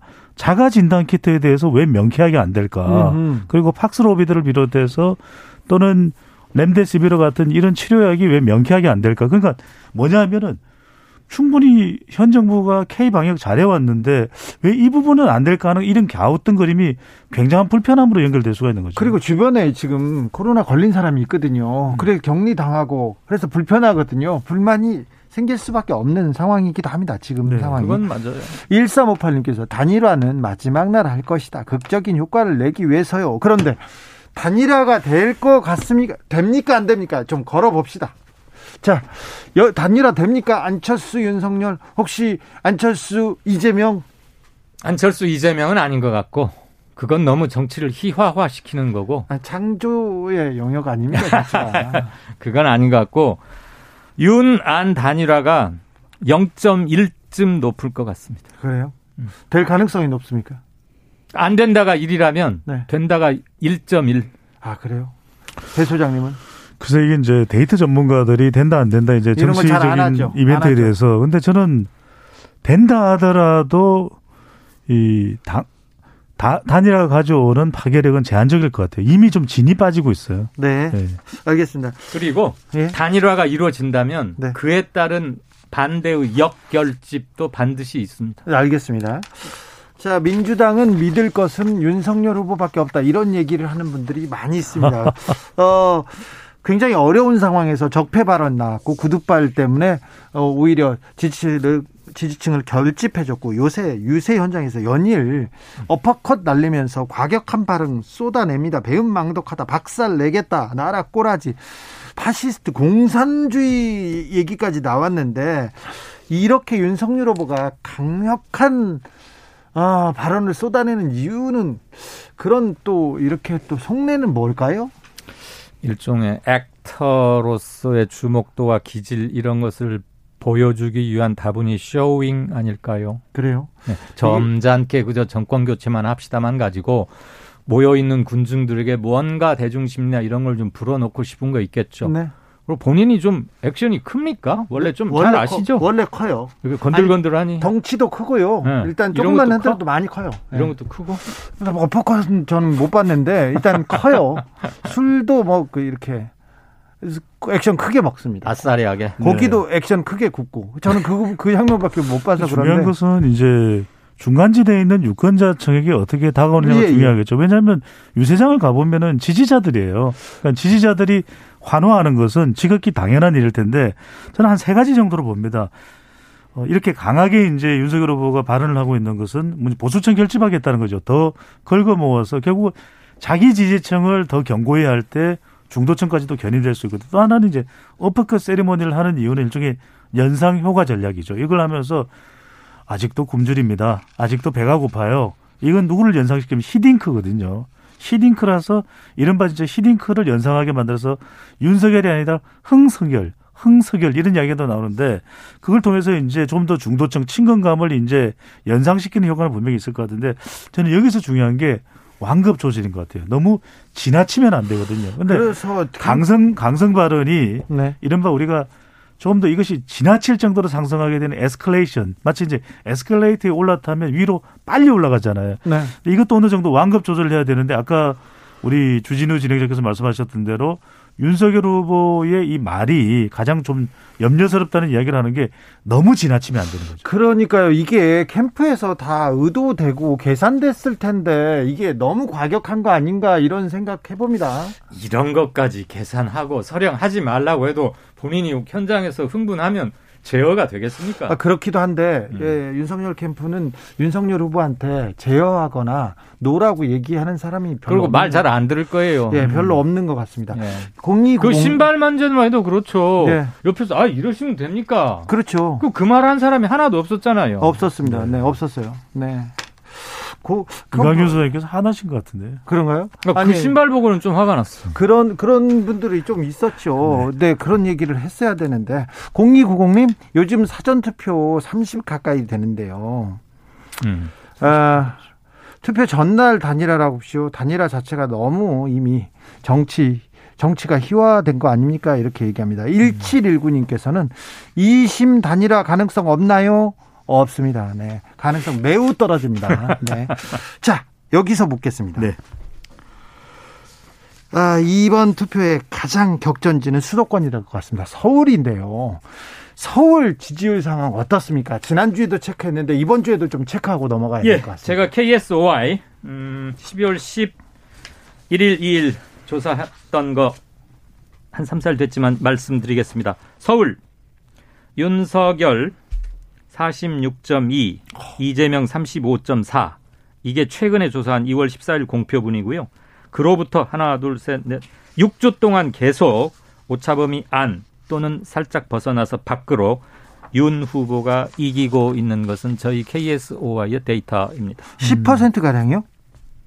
네, 36, 46.2와 35.4니까 거의 뭐 10에 육박하기도 하죠. 네, 아까 소개해드렸던 MBS 여론조사 오늘 발표된 조사 월화수 실시됐던 개요는 이미 말씀드린 이 조사에서도 서울에서 윤석열 후보 40%, 이재명 후보 29% 그러니까 아주 최근에 유세를 한 것까지는 이 여론조사에 반영됐다고 보기는 어려울 것 같은데 서울이 그만큼 중요합니다. 그러니까 네. 이재명 후보로서는 한 자릿수 내로 쫓아가지 않으면 전체 선거판이 상당히 흔들릴 수 있어요. 그러니까 서울에서 유세를 하는 것도 중요한데 어떤 메시지를 주느냐가 더 중요하죠. 네. 그러니까 과연 서울에 어떤 메시지를 던졌을 때 던진다기보다는 어떤 메시지를 전달했을 때 유권자들이 더 호응할 수 있느냐. 그러니까 이것도 중요한 게 선택과 집중입니다. 서울 시민 모두를 대상으로 한다. 저는 그것보다는 가져올 수 있는 유권자층은 대체적으로 강북과 강남의 일부일 것이거든요. 네. 추가적으로 더 그들을 대상으로 했을 때 이 전달해 줄 수 있는 메시지가 정책이 과연 부동산일까 다른 것일 수도 있거든요. 저는 그런 부분들을 더 적극적으로 어, 오히려 부동산이 아닐 수 있다. 아닐 수도 있어요. 그렇죠. 제시, 하는게 좋은 거죠. 부동산은 또, 또 약점으로 꼽히, 꼽히기 때문에 음. 이 약점으로 만회하는 것보다는 강점을 더 부각시키는 것도 전략이 될 수 있죠. 당연하죠. 또 하나 서울 못지않게 오히려 인구는 인천 경기가 더 큽니다. 예? 거기는 한 1,300만 되고 서울은 1,000만이니까요. 인천 경기 가장 최근 것 이재명 43, 윤석열 41.4. 네. 그 전주도 이재명 41.2, 윤석열 43.8. 여긴 이런 식으로 누가 봐도 이재명의 정치적 고향이자 출신지이고 선거를 두 번이나 해서 강한 곳인데 여기에서 확실한 우위를 보이지는 못하고 있다. 네. 그러니까 서울에서 아서 좀 지고 있으면 인천 경기에서 차이를 벌리면 표 수로는 비슷하거나 오히려 많을 수 있어요. 예. 그런데 정치적 고향인 이곳에서 확실한 승기를 못 잡고 있는데 그거 역시는 부동산도 좀 영향을 미쳤을 것이고 중도층들에게 서울 수도권에서 왜 이재명 지지가 좀 약하다고 보시느냐 네. 그랬더니 부동산 다음으로 꼽은 게 인사입니다. 인사. 문재인 정부의 인사. 아하. 주요 장관 등을 포함한 주요 포스트의 후보자들이 네. 이전 박근혜 정부의 그것과 크게 다름을 우리는 느끼지 못했다. 예. 촛불 정부는 뭔가 좀 다를 거라는 막연한 기대가 있었는데 약간 실망스러웠다. 그걸 꼽는 분들이 의외로 많다는 건 참고로 말합니다. 또 하나 중요한 게 지금 MBS 여론조사도 인천 경기에서 서울하고 판세가 비슷하거든요. 네. 그런데 이재명 후보는 경기지사를 여기만 했다는 것이 최대 강점이잖아요. 네. 근데 왜 여기서 지지율이 충분하게 안 나올까? 그건 이상한데 저는 안보 이유도 있을 것 같아요. 음. 최근에 북한이 미사일을 발사하면서 수도권이 안보를 중심으로 상당히 상당히 결집하는 모양새도 나타나고 있거든요. 추세도 그렇다면 뭔가 안보에 대해서 좀 더 명쾌한 이야기를 해야 될 것 같아요. 그러니까 우리의 안전을 위협하는 북한의 도발이나 시도에 대해서는 정말 엄단한다. 하지만 평화를 위한 북한의 자세에 대해서는 더 적극적으로 호응할 것이다. 이런 제스처가 있어야 될 것 같아요. 그렇다면 네. 그렇다면 지금 과격한 듯 보이는 윤석열 후보의 말 공약들이 지금 네. 그러면 그 점수를 따고 있다는 건가요? 선제 타격 이런 거. 네. 선제 타격이 실은 어마무시하게 무서운 얘기인데 전쟁하겠다는 얘기인데. 그렇죠. 그리고 이재명 후보도 1월 달에 일곱 번째 미사일 쐈을 때는 규탄이라고 강력히 얘기했죠. 규탄했어요. 네. 도발이라고. 네.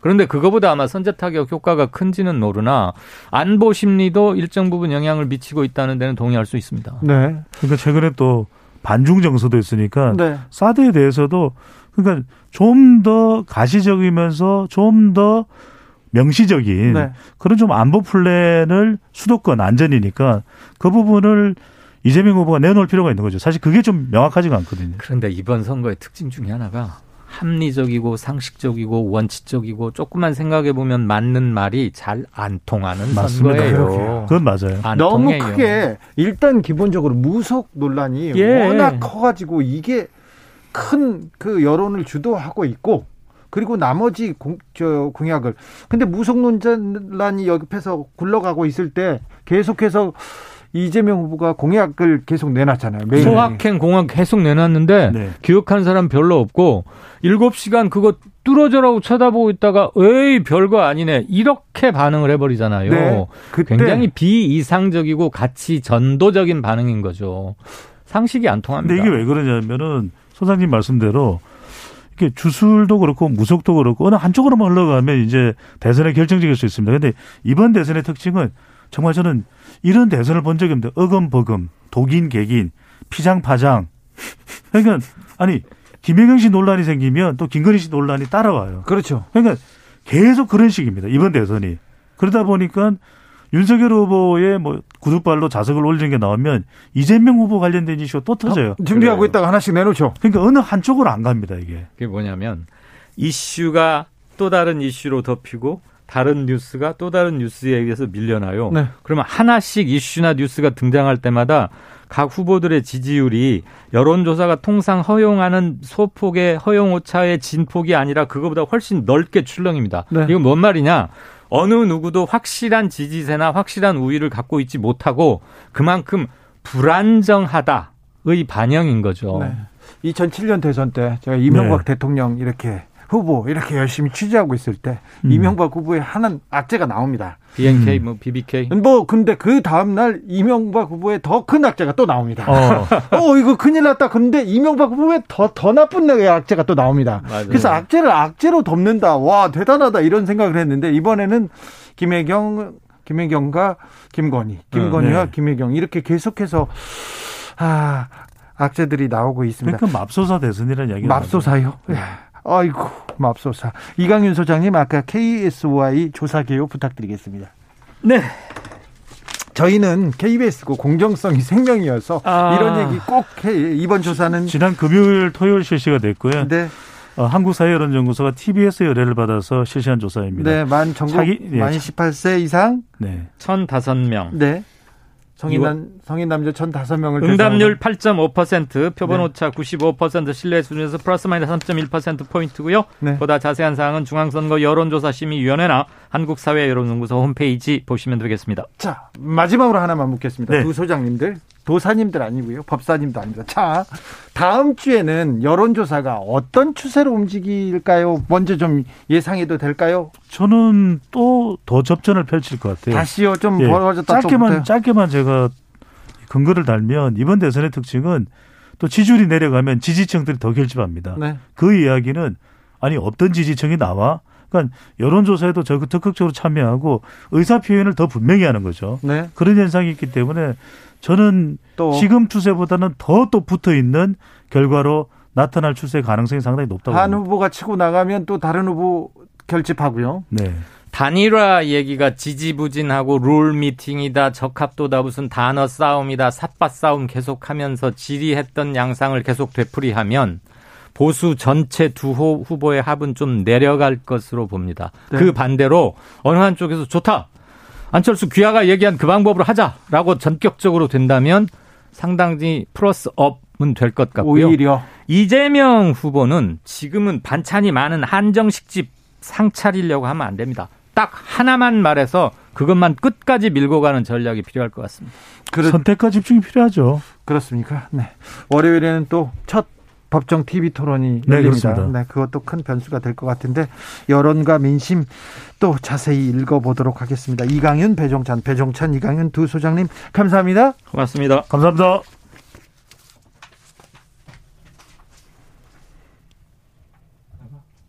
교통정보센터 다녀올까요? 정현정 씨. 대선을 향해 외쳐라. 하루 한 소원. 주진우 라이브 청취자들이 보내주신 정치권에 바라는 소원. 하루에 하나씩 정치권을 향해 날려드립니다. 오늘의 소원은 8548님. 서로의 약점만 찾는 게 아니라 우리나라 현재의 문제를 어떻게 해결하고 미래의 세대를 위해서 어떻게 할지 고민하는 정치 부탁합니다. 대선까지 D-22일 하루 한 소원 내일도 기대해 주세요.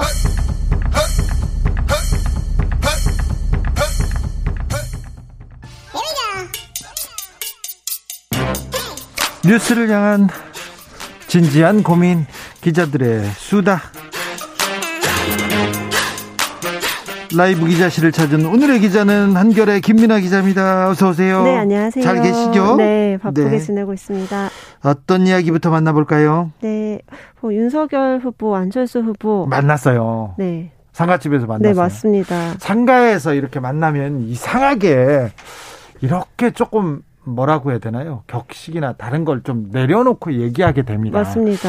그래서 가끔 상가집에서 이렇게 정치인들하고 만나서 얘기하고 그러잖아요. 그러면은 얘기하다가 툭 나와요. 아, 나 뭐 좀 도와줘. 이렇게 얘기하고 어떤 건 우린 좀 해결하고 가- 넘어가자고 이렇게 얘기합니다. 그리고 또 앙금이 있는 사이도 상가집에서 만나면 좀 풀리죠. 풀리고 그렇잖아요. 맞습니다. 자, 단일화가 가장 큰 변수가 될 것이다.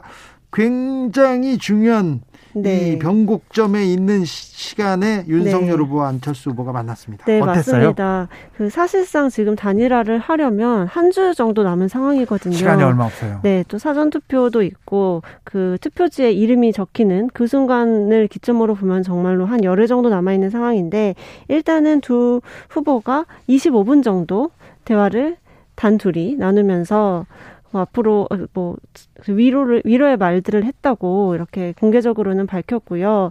또 사실은 두 후보의 그 단둘이 한 둘이서 얘기했는데 그러면 네. 기자들이 그, 그 근처까지 못 가잖아요. 네네, 그쵸. 기자들은 옆에서 이렇게 귀대기라고 해요. 귀대기 네네. 이렇게 해가지고 소머즈기로 이렇게 들어보는데 네. 이렇게 근데 못 들었으면 주변 사람한테 물어보잖아요. 맞습니다. 정말 단일화 관련된 얘기는 안 했대요? 단일화 이야기는 하지 않았다고 하는데요. 두 분이 네, 그 하지만 일단은 정권 교체를 두 사람 다 이제 이름표로 내걸고 나온 상황 에서 대선이 정말 숨가쁘게 진행이 되고 있지 않습니까? 네. 후보가 약간 이심전심으로 우리가 어떻게 해야 된다라는 그런 공감대는 형성하지 않았나 이렇게 추측이 됩니다. 그렇죠. 25분 동안 뭐 다른 얘기만 했을 수도 없고 뭐 네. 선거 얘기나 뭐 큰 얘기는 했겠죠. 맞습니다. 윤석열 후보가 떠난 후에 바로 이재명 후보가 그 빈소에 도착했습니다. 네, 그렇습니다. 이재명 후보도 사실은 일정 때문에 가기가 어렵다고 했다가 직접 찾아서 안철수 후보를 위로를 했는데요.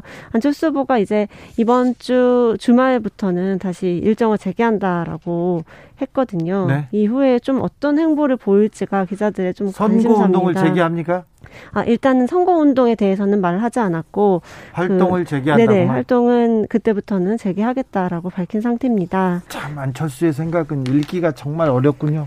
맞습니다. 사실 안철수 후보랑 이 협상을 해본 국민의힘 의원분들 또구 네. 바른미래당 의원분들을 얘기를 들어보면은 정말로 그 생각을 파악하는 게 어렵다. 그리고 혼자서 결단하시는 부분이 굉장히 많아서 혼자 사는지는 모르는데 네네. 회의에서는 안 나오고요. 네네. 그래서 어렵다 이렇게 많이, 많이 말씀들 하시는데요. 아 근데 얘기를 해보면 또 잘 통하고 이렇게 그 다 통하고 그리고 또 어. 허심탄회하게 말을 하는 부분이 있거든요. 저는 네. 안철수 후보하고 드라이브도 많이 해봤어요. 아, 그러셨어요? 네. 그리고 생각도 많이 들었었거든요. 네네. 그런데 아, 지금은, 지금은 그 생각을 전하거나 네. 같이 나누는 사람이 별로 없어 보입니다. 그러니까요. 최진석 위원장 말고는 별로 없어 보입니다. 네, 또 사실은 김미경 교수가 있잖아요. 김미경 교수가 편찮으셔가지고. 네네, 아프신 것도 사실은. 큰 변수예요. 네, 변수가 될 거라고 보고 있습니다. 네, 안철수 후보가 사실 김미경 교수한테 굉장히 많이 기대고 서로 네네. 상의하는 관계인데. 네네. 굉장히 이 부분도 큰 변수가 될 맞습니다. 것입니다. 네. 자, 사전 투표는 며칠 남지 않았습니다. 네, 3월 4일 금요일부터 시작돼서 정말 2주가 간 조금 이제 2주만 남았는데요. 그 윤석열 후보는 근데 홍준표 의원과 같이 유세 현장에 나섰고 네. 그다음에는 유승민 전 의원 만나서 오늘 뭐 손을 잡았더라고요. 맞습니다. 오늘 유승민 의원과 함께 종로 유세까지 했습니다. 같이. 네 네.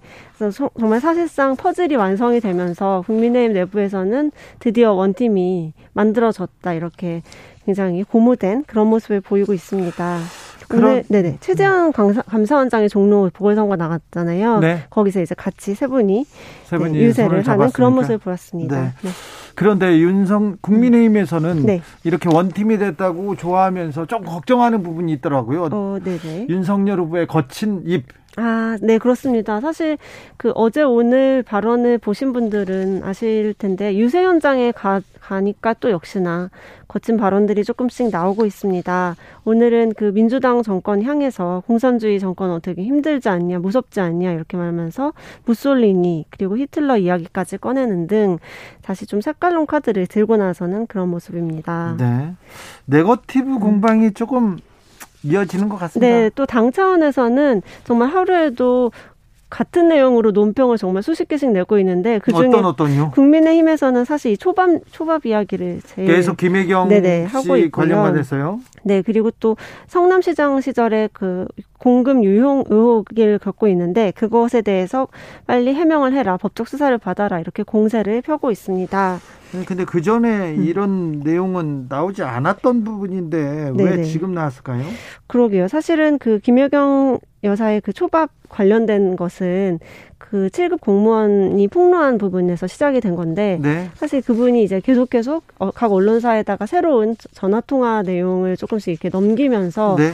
사태가 계속 확산이 있죠. 되고 있는 상황이고요. 예. 반면에 이제 민주당에서는 윤석열 후보 부부와 신천지 간의 네. 유착 의혹을 계속 제기를 하면서 해명해야 한다라고 이야기를 하고 있습니다. 네. 네, 여기에 대해서 국민의힘에서는 다시 고발 고소고발전을 진행을 하면서 오늘은 그 김의겸 더불어민주당 의원을 고발한다고 밝혔습니다. 송영길 대표, 민, 추미애 이재명 전, 후보도 네, 추미애 전 대표 됐고요. 계속해서 네. 어, 이 부분에 대해서 강조하고 있습니다. 네. 네. 음, 분위기가 어떻습니까? 기자들은 어떻게 보고 있습니까? 아, 사실 그 여론조사가 굉장히 이제 여러 개가 동시에 나오면서 어느 정도의 이제 추이를 그 여론조사 수치로 저희도 확인을 하고 있는데 예. 조금 윤석열 후보 쪽은 긍정적인 분위기가 많이 조금 감지가 되는 것 같고 이재명 후보 쪽은 조금 더 겸손하게 엎드리면서 도와달라 이렇게 조금 호소하는 그런 분위기가 더 강한 것 같습니다. 알겠습니다. 네. 기자들의 수다 한결의 김민아 기자와 만나봤습니다. 감사합니다. 네, 감사합니다.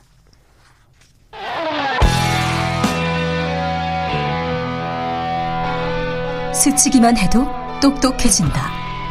드라이브 스루 시사 주진우 라이브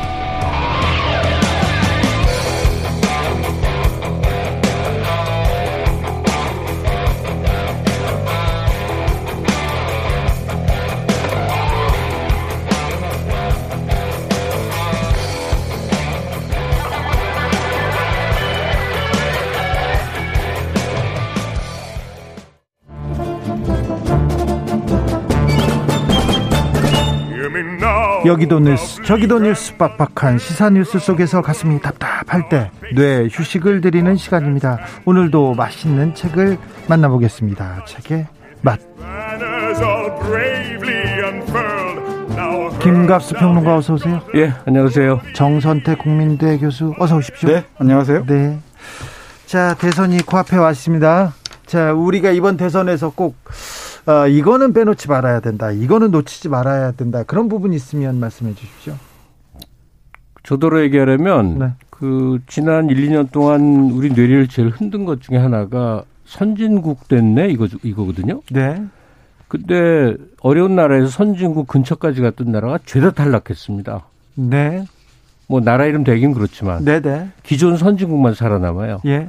그러니까 선진국 진입 초기에 아주 그 국가를 유능하고 지적으로 잘 특히 이 4차 혁명 시기에 잘 정책적으로 잘 다듬어서 한 10년을 잘 이끌어 가야 굳히기가 된 거지. 네. 다른 많은 탈락 국가의 체험 같은 거를 언제도 우리는 반복할 수 있다. 이 위기 앞에 있다고 생각해요. 그걸 알, 잊지 말아야죠. 알겠습니다. 자, 오늘 만나볼 책은 천운영 작가의 생강입니다. 생강. 이 책 왜 권해주시는 건지요, 교수님? 네, 에, 지난번에 악을 기념하라라는 네. 책을 얘기했었습니다. 예. 근데 그 책이 역사의 치중에 있어서 우리 한국 문학에서 어, 이 역사 문제를 예, 기억의 문제를 네. 아, 아주 그 격조 있게 예, 얘기한 소설이 없을까 고민하다가 아, 우리 80년대 아마 기억하실 겁니다. 이 고문치사 사건 있죠. 네. 그 고문치사 사건을 정면으로 다룬 어, 좋은 소설 하나 골랐습니다. 천운영의 생강입니다. 네. 고문 기술자 이근한 씨 관련된 소설 그렇죠. 실화를 소설로 엮은 거죠. 예. 다만 이 이게 소설이 됐기 때문에 달라진 점은 뭐냐면 어, 우리는 고문 기술자 이근한 씨의 행적을 알고 있지만 네. 작가는 무엇을 하냐면 그 작, 그, 이, 그, 이 고문 기술자의 본인과 딸에게 빙의를 해서 예. 끝없는 그의 내면 세계의 예, 독백을 풀어낸 겁니다. 물론 스토리는 흘러가지만 네. 이런 갈등, 이런 생각, 이런 자, 기 정당화 이런 속에서 1년에 10년 8, 그 10년 그러니까 숨어 지내는 10년 그리고 이제 나와서 이 수감되는 8년 세월 동안에 각 엄청 그 얽히고 설킨 이야기를 해내고 있는 거죠. 네. 이근한 씨는 감옥에 갔다 와가지고 종교의 기, 귀에서 목사가 됐죠. 목사가 됐죠. 네. 네.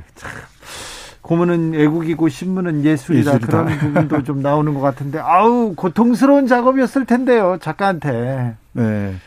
보통 고통스러운 게 아니었을 것 같습니다. 그 책이 간행됐을 당시 1911년에 나왔죠. 네. 어, 어느 그 라디오에서 인터뷰한 내용을 봤더니 어, 정말 고민했던 것 같아요. 또 예. 직접 그 어, 이, 이근한 씨하고 통화도 했던 모양이에요. 예. 네, 그러면서 작가는 금방 김갑수 선생님께서 말씀하셨듯이 그, 내, 그 내면의 드라마, 그러니까 악마의 화신으로 얘기되는 어, 인물 여기서는 아니라고 나오죠. 이 안에 내면의 드라마까지 시뮬레이션을 해봐야 되잖아요. 네. 그 과정이 얼마나 고통스럽겠습니까? 그리고 그런 아버지를 둔 딸이라면 어떻게 했을까? 또 미용실을 하는 엄마의 내면은 어땠을까? 자기 다락방을 차지해버린 아버지를 지켜보는 그 딸의 심리를 잘 표현한 그런 작품인 것 같습니다. 왜 생각입니까? 왜 제목을? 이 소설 안에 얘기 속에 나와요. 네. 김치 얘기가 나옵니다. 네. 이 김치를 먹다가 김치에 그 양념 중에 생강도 들어가잖아요. 네. 근데 생강을 확 씹으면 아주 그 아주 이상하죠. 새콤하죠. 맛이, 어, 맛이 이상하다고 쓰 고 그렇다고. 그러니까 생강을 이렇게 발라내면서 먹거든요. 음. 근데 이게 존재 또 해야 되는 거잖아요. 음. 그러니까 우리가 기억하기 괴롭고 기억하기 싫은 역사가 있어요.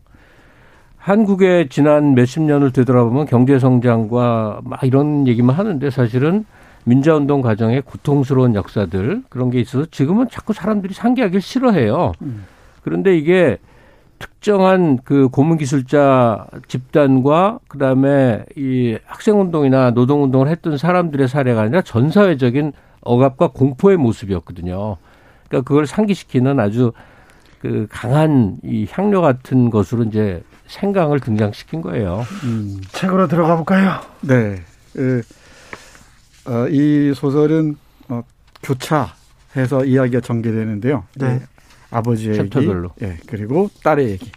네, 그 아버지는 그야말로 뭐 건실한 어, 한 가장인 줄 알았습니다. 근데 어느 날 아버지가 그 악명 높은 고문 기술자, 기술자였다는 걸 알죠. 아이고. 그, 그 서서히 알아가면서 이제 이 딸은 어, 모든 걸 잃어가요. 친구 우정도 잃고 사랑도 잃고 그 도대체 이 아버지가 왜 이런 상황에 와 있을지를 예, 하나하나 들여다보는 그런 방식으로 서술돼 있습니다. 네. 여기 이 아버지를 예, 그이 소설 딱 펼치면은 아버지가 아 그 당시 이른바 어 민주화 운동 했던 사람들이겠죠. 운동권들을 뭐 고, 그, 리고 예, 그런 사회운동 한 사람뿐이 아니라 네.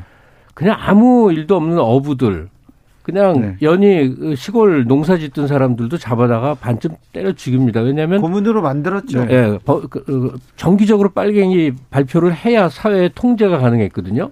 그래서 만들어진 간첩 조작 사건이 세월 지나서 뒤돌아보면 수도 없이 많은데 그러면 멀쩡했던 그냥 조기 잡던 어부나 예, 학생 단체에서 스터디 좀 했던 애들이 나 북한의 지령을 받은 빨갱이라 고백하려면 사람을 어떤 정도로 만들었을까?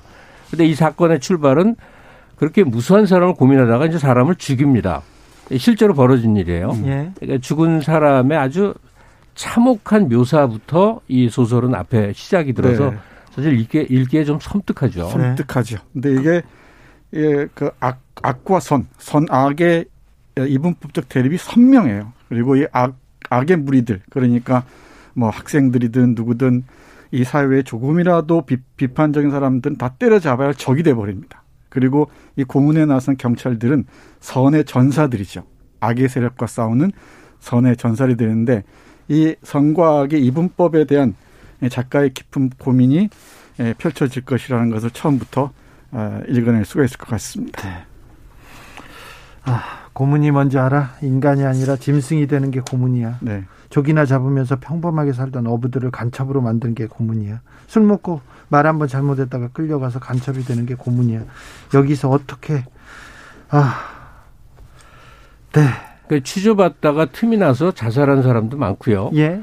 또 서승 선생처럼 도저히 괴로우니까 마침 옆에 석유난로가 있었어요. 네. 그걸 몸에 끼얹어 갖고 온몸에 화상 화상을 입고 평생을 사시는 분들도 있고 아주 많은 경우는 이제 정신이 이상해진 사람들이 많습니다. 아, 네. 그한 장기간 동안 그런 이제 자만 지어는 고문, 뭐 물고문, 뭐 전기 고문 이런 걸 당하다 보면 그 이상 그러니까 정상적이지 않게 되죠. 이제 그런 많은 흔적들이 네.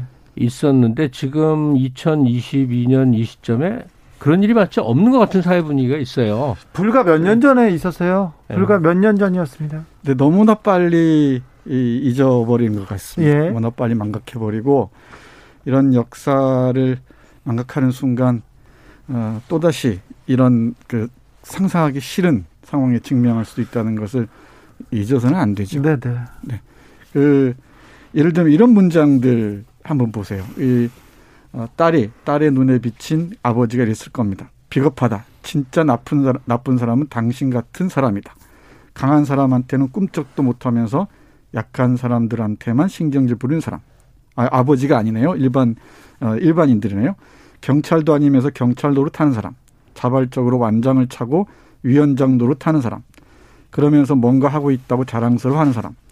억압받고 상처받은 자의 숭고한 얼굴을 하고 진실이니 사명이니 정인이 외치는 사람. 자기의 희생을 남에게 정가는 사람. 이런 식으로 어 민주주의랄까요? 이런데 예, 무, 어, 무임승차한 사람들에 대한 비판도 잠깐 놓치지 않습니다. 그러니까 왜 민주화 운동이 그렇게 격렬했는가? 대개는 이제 이념 사상 관점에서 설명을 하지만 지나간 시절을 많이 기억하는 나이 든 세대들은 분명히 압니다. 예컨대 그 무슨 엄청난 이제 그 사기나 범죄를 저질렀어요. 근데 아버지가 이 검찰이나 경찰에 고위직이면 빠집니다. 수사를 네. 안 하거나 돌려버립니다. 네네. 어, 뭐 별로 신체적으로 이상이 없는데 군대를 가야 되는데 돈을 슬쩍 찔러 넣거나 아니면 신체적으로 뭔가를 어떻게 적당히 만들면 군대도 빠집니다. 네. 우리는 그런 세월과 그런 상황을 겪은 거예요. 예. 그래서 그거에 저항하고 그러지 말라고 하는 사람들을 잡아다가 빨갱이를 만든 세월이었거든요. 네, 그렇기 때문에 이 생강 천운영 씨의 소설 속에 담겨 있었던 그 80년대에서 90년대 초반까지의 그 음. 시대 상황이라는 거는 너무나 끔찍하지만 영원히 사라진 게 아니라 우리가 선택을 잘못하면 다시 그 옛날로 퇴행할 수도 있는 그런 체험을 담은 거라고 볼 수 있습니다. 네. 얼마 오래되지 않았어요? 80년대, 90년대. 네. 네. 그럼에도 그 이근한 씨가 아, 온몸으로 보이듯이 자신의 애국의 길이어 자기를 정당화해야 될게 네. 있으니까 난 애국했다 이러는 네. 거죠. 그리고 자신이 이용당했다는 거죠. 그렇죠. 네. 그리고 자신의 행위가 이 과장되었다고 또 항변하기도 합니다. 네. 어, 남영동 1987인가요? 1987 영화도 이렇게 같이 이렇게 네. 어, 같이 보, 고 같이 생각하시면 좋을 것 같습니다. 음. 조현수님께서 사람이 폭력을 쓰면 안 되는 게 폭력에 저항할 수 있는 사람은 없기 때문이에요.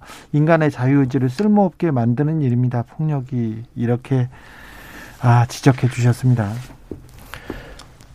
예, 김근태 의장 정치인 네. 김근태 씨가 그 이근환한테 고문받은 내용을 자세히 기술한 그런 그 글이 있어요. 네. 저도 예전에 읽었던 기억이 있는데 이게 얼마나 처절한가 하는 얘기인데 의외로 그 김근태 씨 고백에도 나오고 다른 분들 고백에도 꽤 나오는 건데 무엇이 가장 고문 과정에서 괴로웠는가, 얼마나 심하게 맞았는가, 뭐 얼마나 하여튼 고통을 받았는가가 아니라 고문을 뭐이 뭐 365일 하지는 않지 않습니까? 중간중간 잠깐 빈틈이 있잖아요. 네.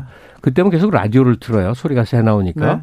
근데 라디오에서 나오는 그 아나운서의 해맑고 아주 그 좋은 목소리라는 거예요. 오늘 날씨가 맑고 오늘 뭐, 음. 뭐 이렇게 세상은 아무 문제 없이 흘러가는 듯이 보여지는 그 현실이요. 네. 그러니까 이 책 속에서도 그 묘사가 나오는데 그 고문 받아서 끝끝내 그 딸 선을 이 추적하는 어떤 사나이가 나오는데 네.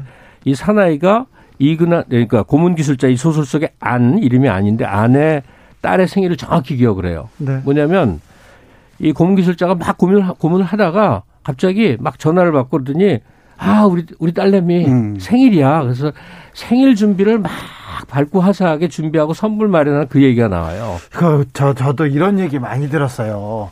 함세웅 신부께서 이제 감옥에 끌려갔을 때 감옥이 아니죠. 뭐 중정에 끌려갔을 때인데 본인은 신부였기 때문에 고문을 당하지는 않았다는데 잠을 안 재웠대요. 잠을 안 재우는 게 음.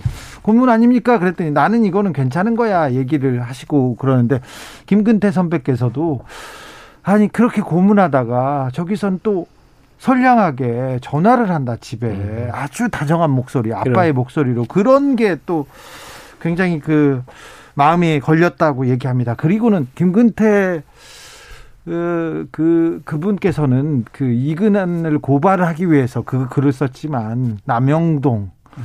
이 고문, 이런 얘기를 하는 것 자체가 너무 트라우마가 커서. 그렇죠. 네. 치과에 못 가셨잖아요. 치과에. 음. 평생.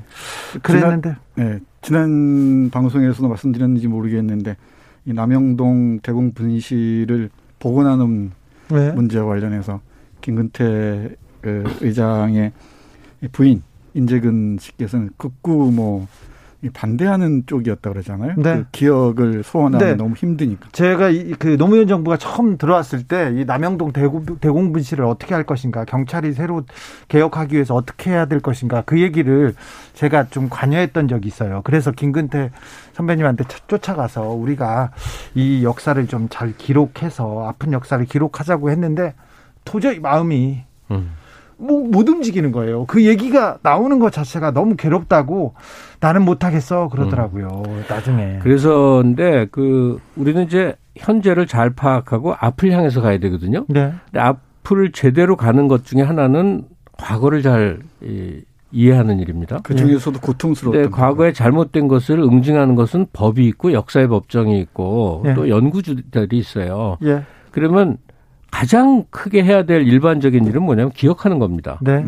그러니까 이 생강 같은 소설에서 나오는 그 과정 동안에 사람들의 심리 세계에 치열한 그러니까 추체험을 하는 거예요. 네. 어떻게 해서 태연하게 고문이 저질러지고 그로 인한 후유증은 어떻게 생겨나고 그 고문 기술자와 가족들은 스스로를 어떻게 정당화하고 음. 또 가책을 느끼고 이런 아주 복잡 미묘한 이 관계도들을 이제 소설을 통해 추체험하는 거죠. 예, 예전에 고문 경찰이 있었습니다. 고문 검사가 있었어요. 근데 판사들이 다 유죄를 내렸어요. 고문 당했음에도 음. 불구하고 알아요. 고문 당한지를 알면서도 그래도 빨갱이는 맞을 거야. 음. 그래도 죄는 있을 거야. 그냥 만들었겠어. 저 음. 법조인들이 저 경찰들이 그런 얘기를 하는 어 제가 그 전직 판사를 들은 적이 있었습니다. 게다가 가재는 개편인 심리가 네, 많아요. 0782님께서 이런 질문 주셨습니다.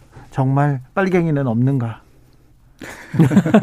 아니 그러니까 아니 아, 사상이 다르면은 다 그렇게 응징하고 처단해야 된다는 북한에서 어, 고문을 받을 누구도 고문을 받을 그 아, 그런 기, 그 비교적 김정일이 정직하게 얘기했다 했다고 그러는데 아, 이 간첩 하나 양성하는데 1억 2천인가 든다고 그래요. 그럼 북한 돈으로 계산하면 엄청난 예산이죠. 예.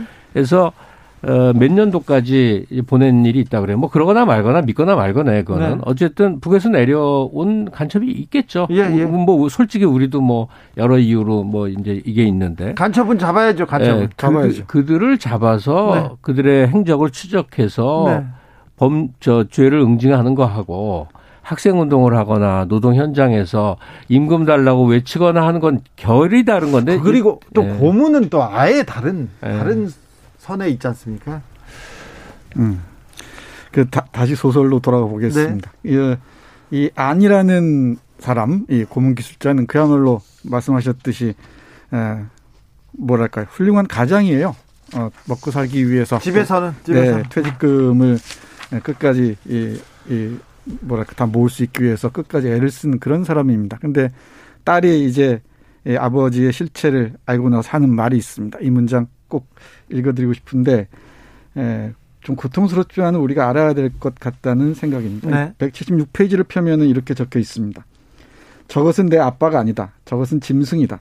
침을 질질 흘리며 송곳니를 드러내고 으르렁거리는 성난 성난 짐승이다. 아니다. 저것은 짐승이 잡아다 놓은 썩은 고기다. 눈알이 빠지고 내장이 파헤쳐진 먹다 남긴 고기 덩어리. 아니다. 저것은 썩은 고기에 달려드는 파리떼다. 윙윙윙 더러운 날개짓 소리가 들린다. 아니다. 저것은 파리가 까놓은 구덕이다. 살을 뚫고 꾸물꾸물 기어나온 징그러운 구덕이다. 썩은 내가 난다. 이 정도의 고통 감수해야 그 기억의 실체에 어느 정도 다가갈 수 있을 것 같습니다. 아이고. 그러니까 이 소설 전체가 어, 범인인 그러니까 고문기술자 안과 그 딸인 선의 이야기로 교차하면서 한 챕터씩 흘러간단 말이에요. 네. 그 우리는 우리는 그 대학생이 된 선의 이야기에 굉장히 많이 빠져들 수밖에 없어요. 네. 예, 그는 너무나 좋은 아빠였다가 세상이 가는데 본인은 제일 늦게 알아요. 근데 아버지가 어느 날 집에 이제 다락에 실제입니다. 이거는 음, 네. 그 이근환 씨는 이 도, 도주를 해서 10년 10개월이라 11개월이라는 음. 기간을 자기 집 다락에서 숨어 살아요. 네. 이거 난 몰랐다고 하는 게 믿을 수가 없는 게 알고도 안 잡았다고 난 생각을 해요. 그렇죠. 어, 쨌든 11년을 숨어 사는 동안에 딸의 내적 갈등이에요. 친구 관계를 친구들이 다 알게 된 거예요. 네. 아버지가 누구라는 걸. 어, 제일 친한 친구 진이 그 친구가 느끼는 갈등, 그 다음에 남자친구가 생겨요. 네. 대학생이니까. 음, 근데 남자친구에는 공교롭게 학생운동 하던 애예요.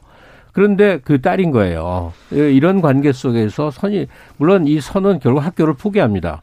그리고 원래 엄마가 했던 이제 미용사가 돼서 음. 그 이제 자기 삶을 인생을 노선을 바꿔버리는데 그 이제 내가 그 그런 사람의 주변인이었을 때 느껴야 됐던 심지어 가족이어야 됐을 때 느꼈던 그거는 그 한국의 역사 범죄나 국가 폭력 같은 거에 연루된 사람들이 한 번쯤은 느껴봤어야 될 그런 네. 생각들을 대변합니다. 그런 사람들 주변에서 아이고 저 사람 좋은데 저 사람 참 좋은데 살인했네. 저 사람 참 좋은데 저렇게 고문 기술자였네. 공안 경찰이었네.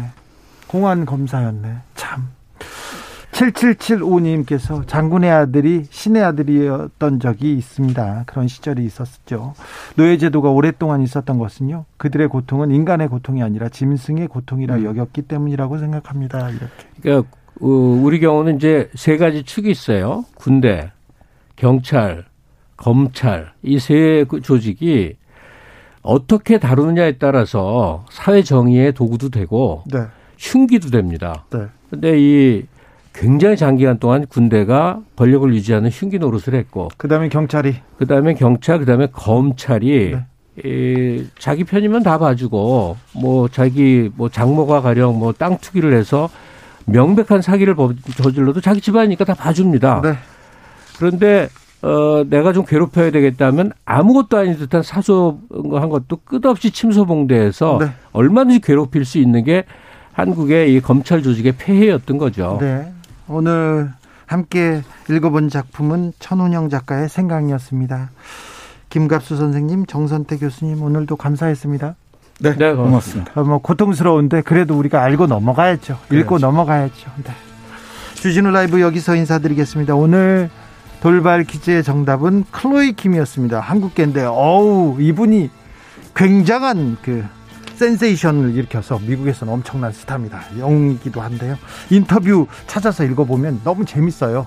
그래서 추천해 봅니다. 저는 내일 오후 5시 5분에 돌아오겠습니다. 지금까지 주진우였습니다.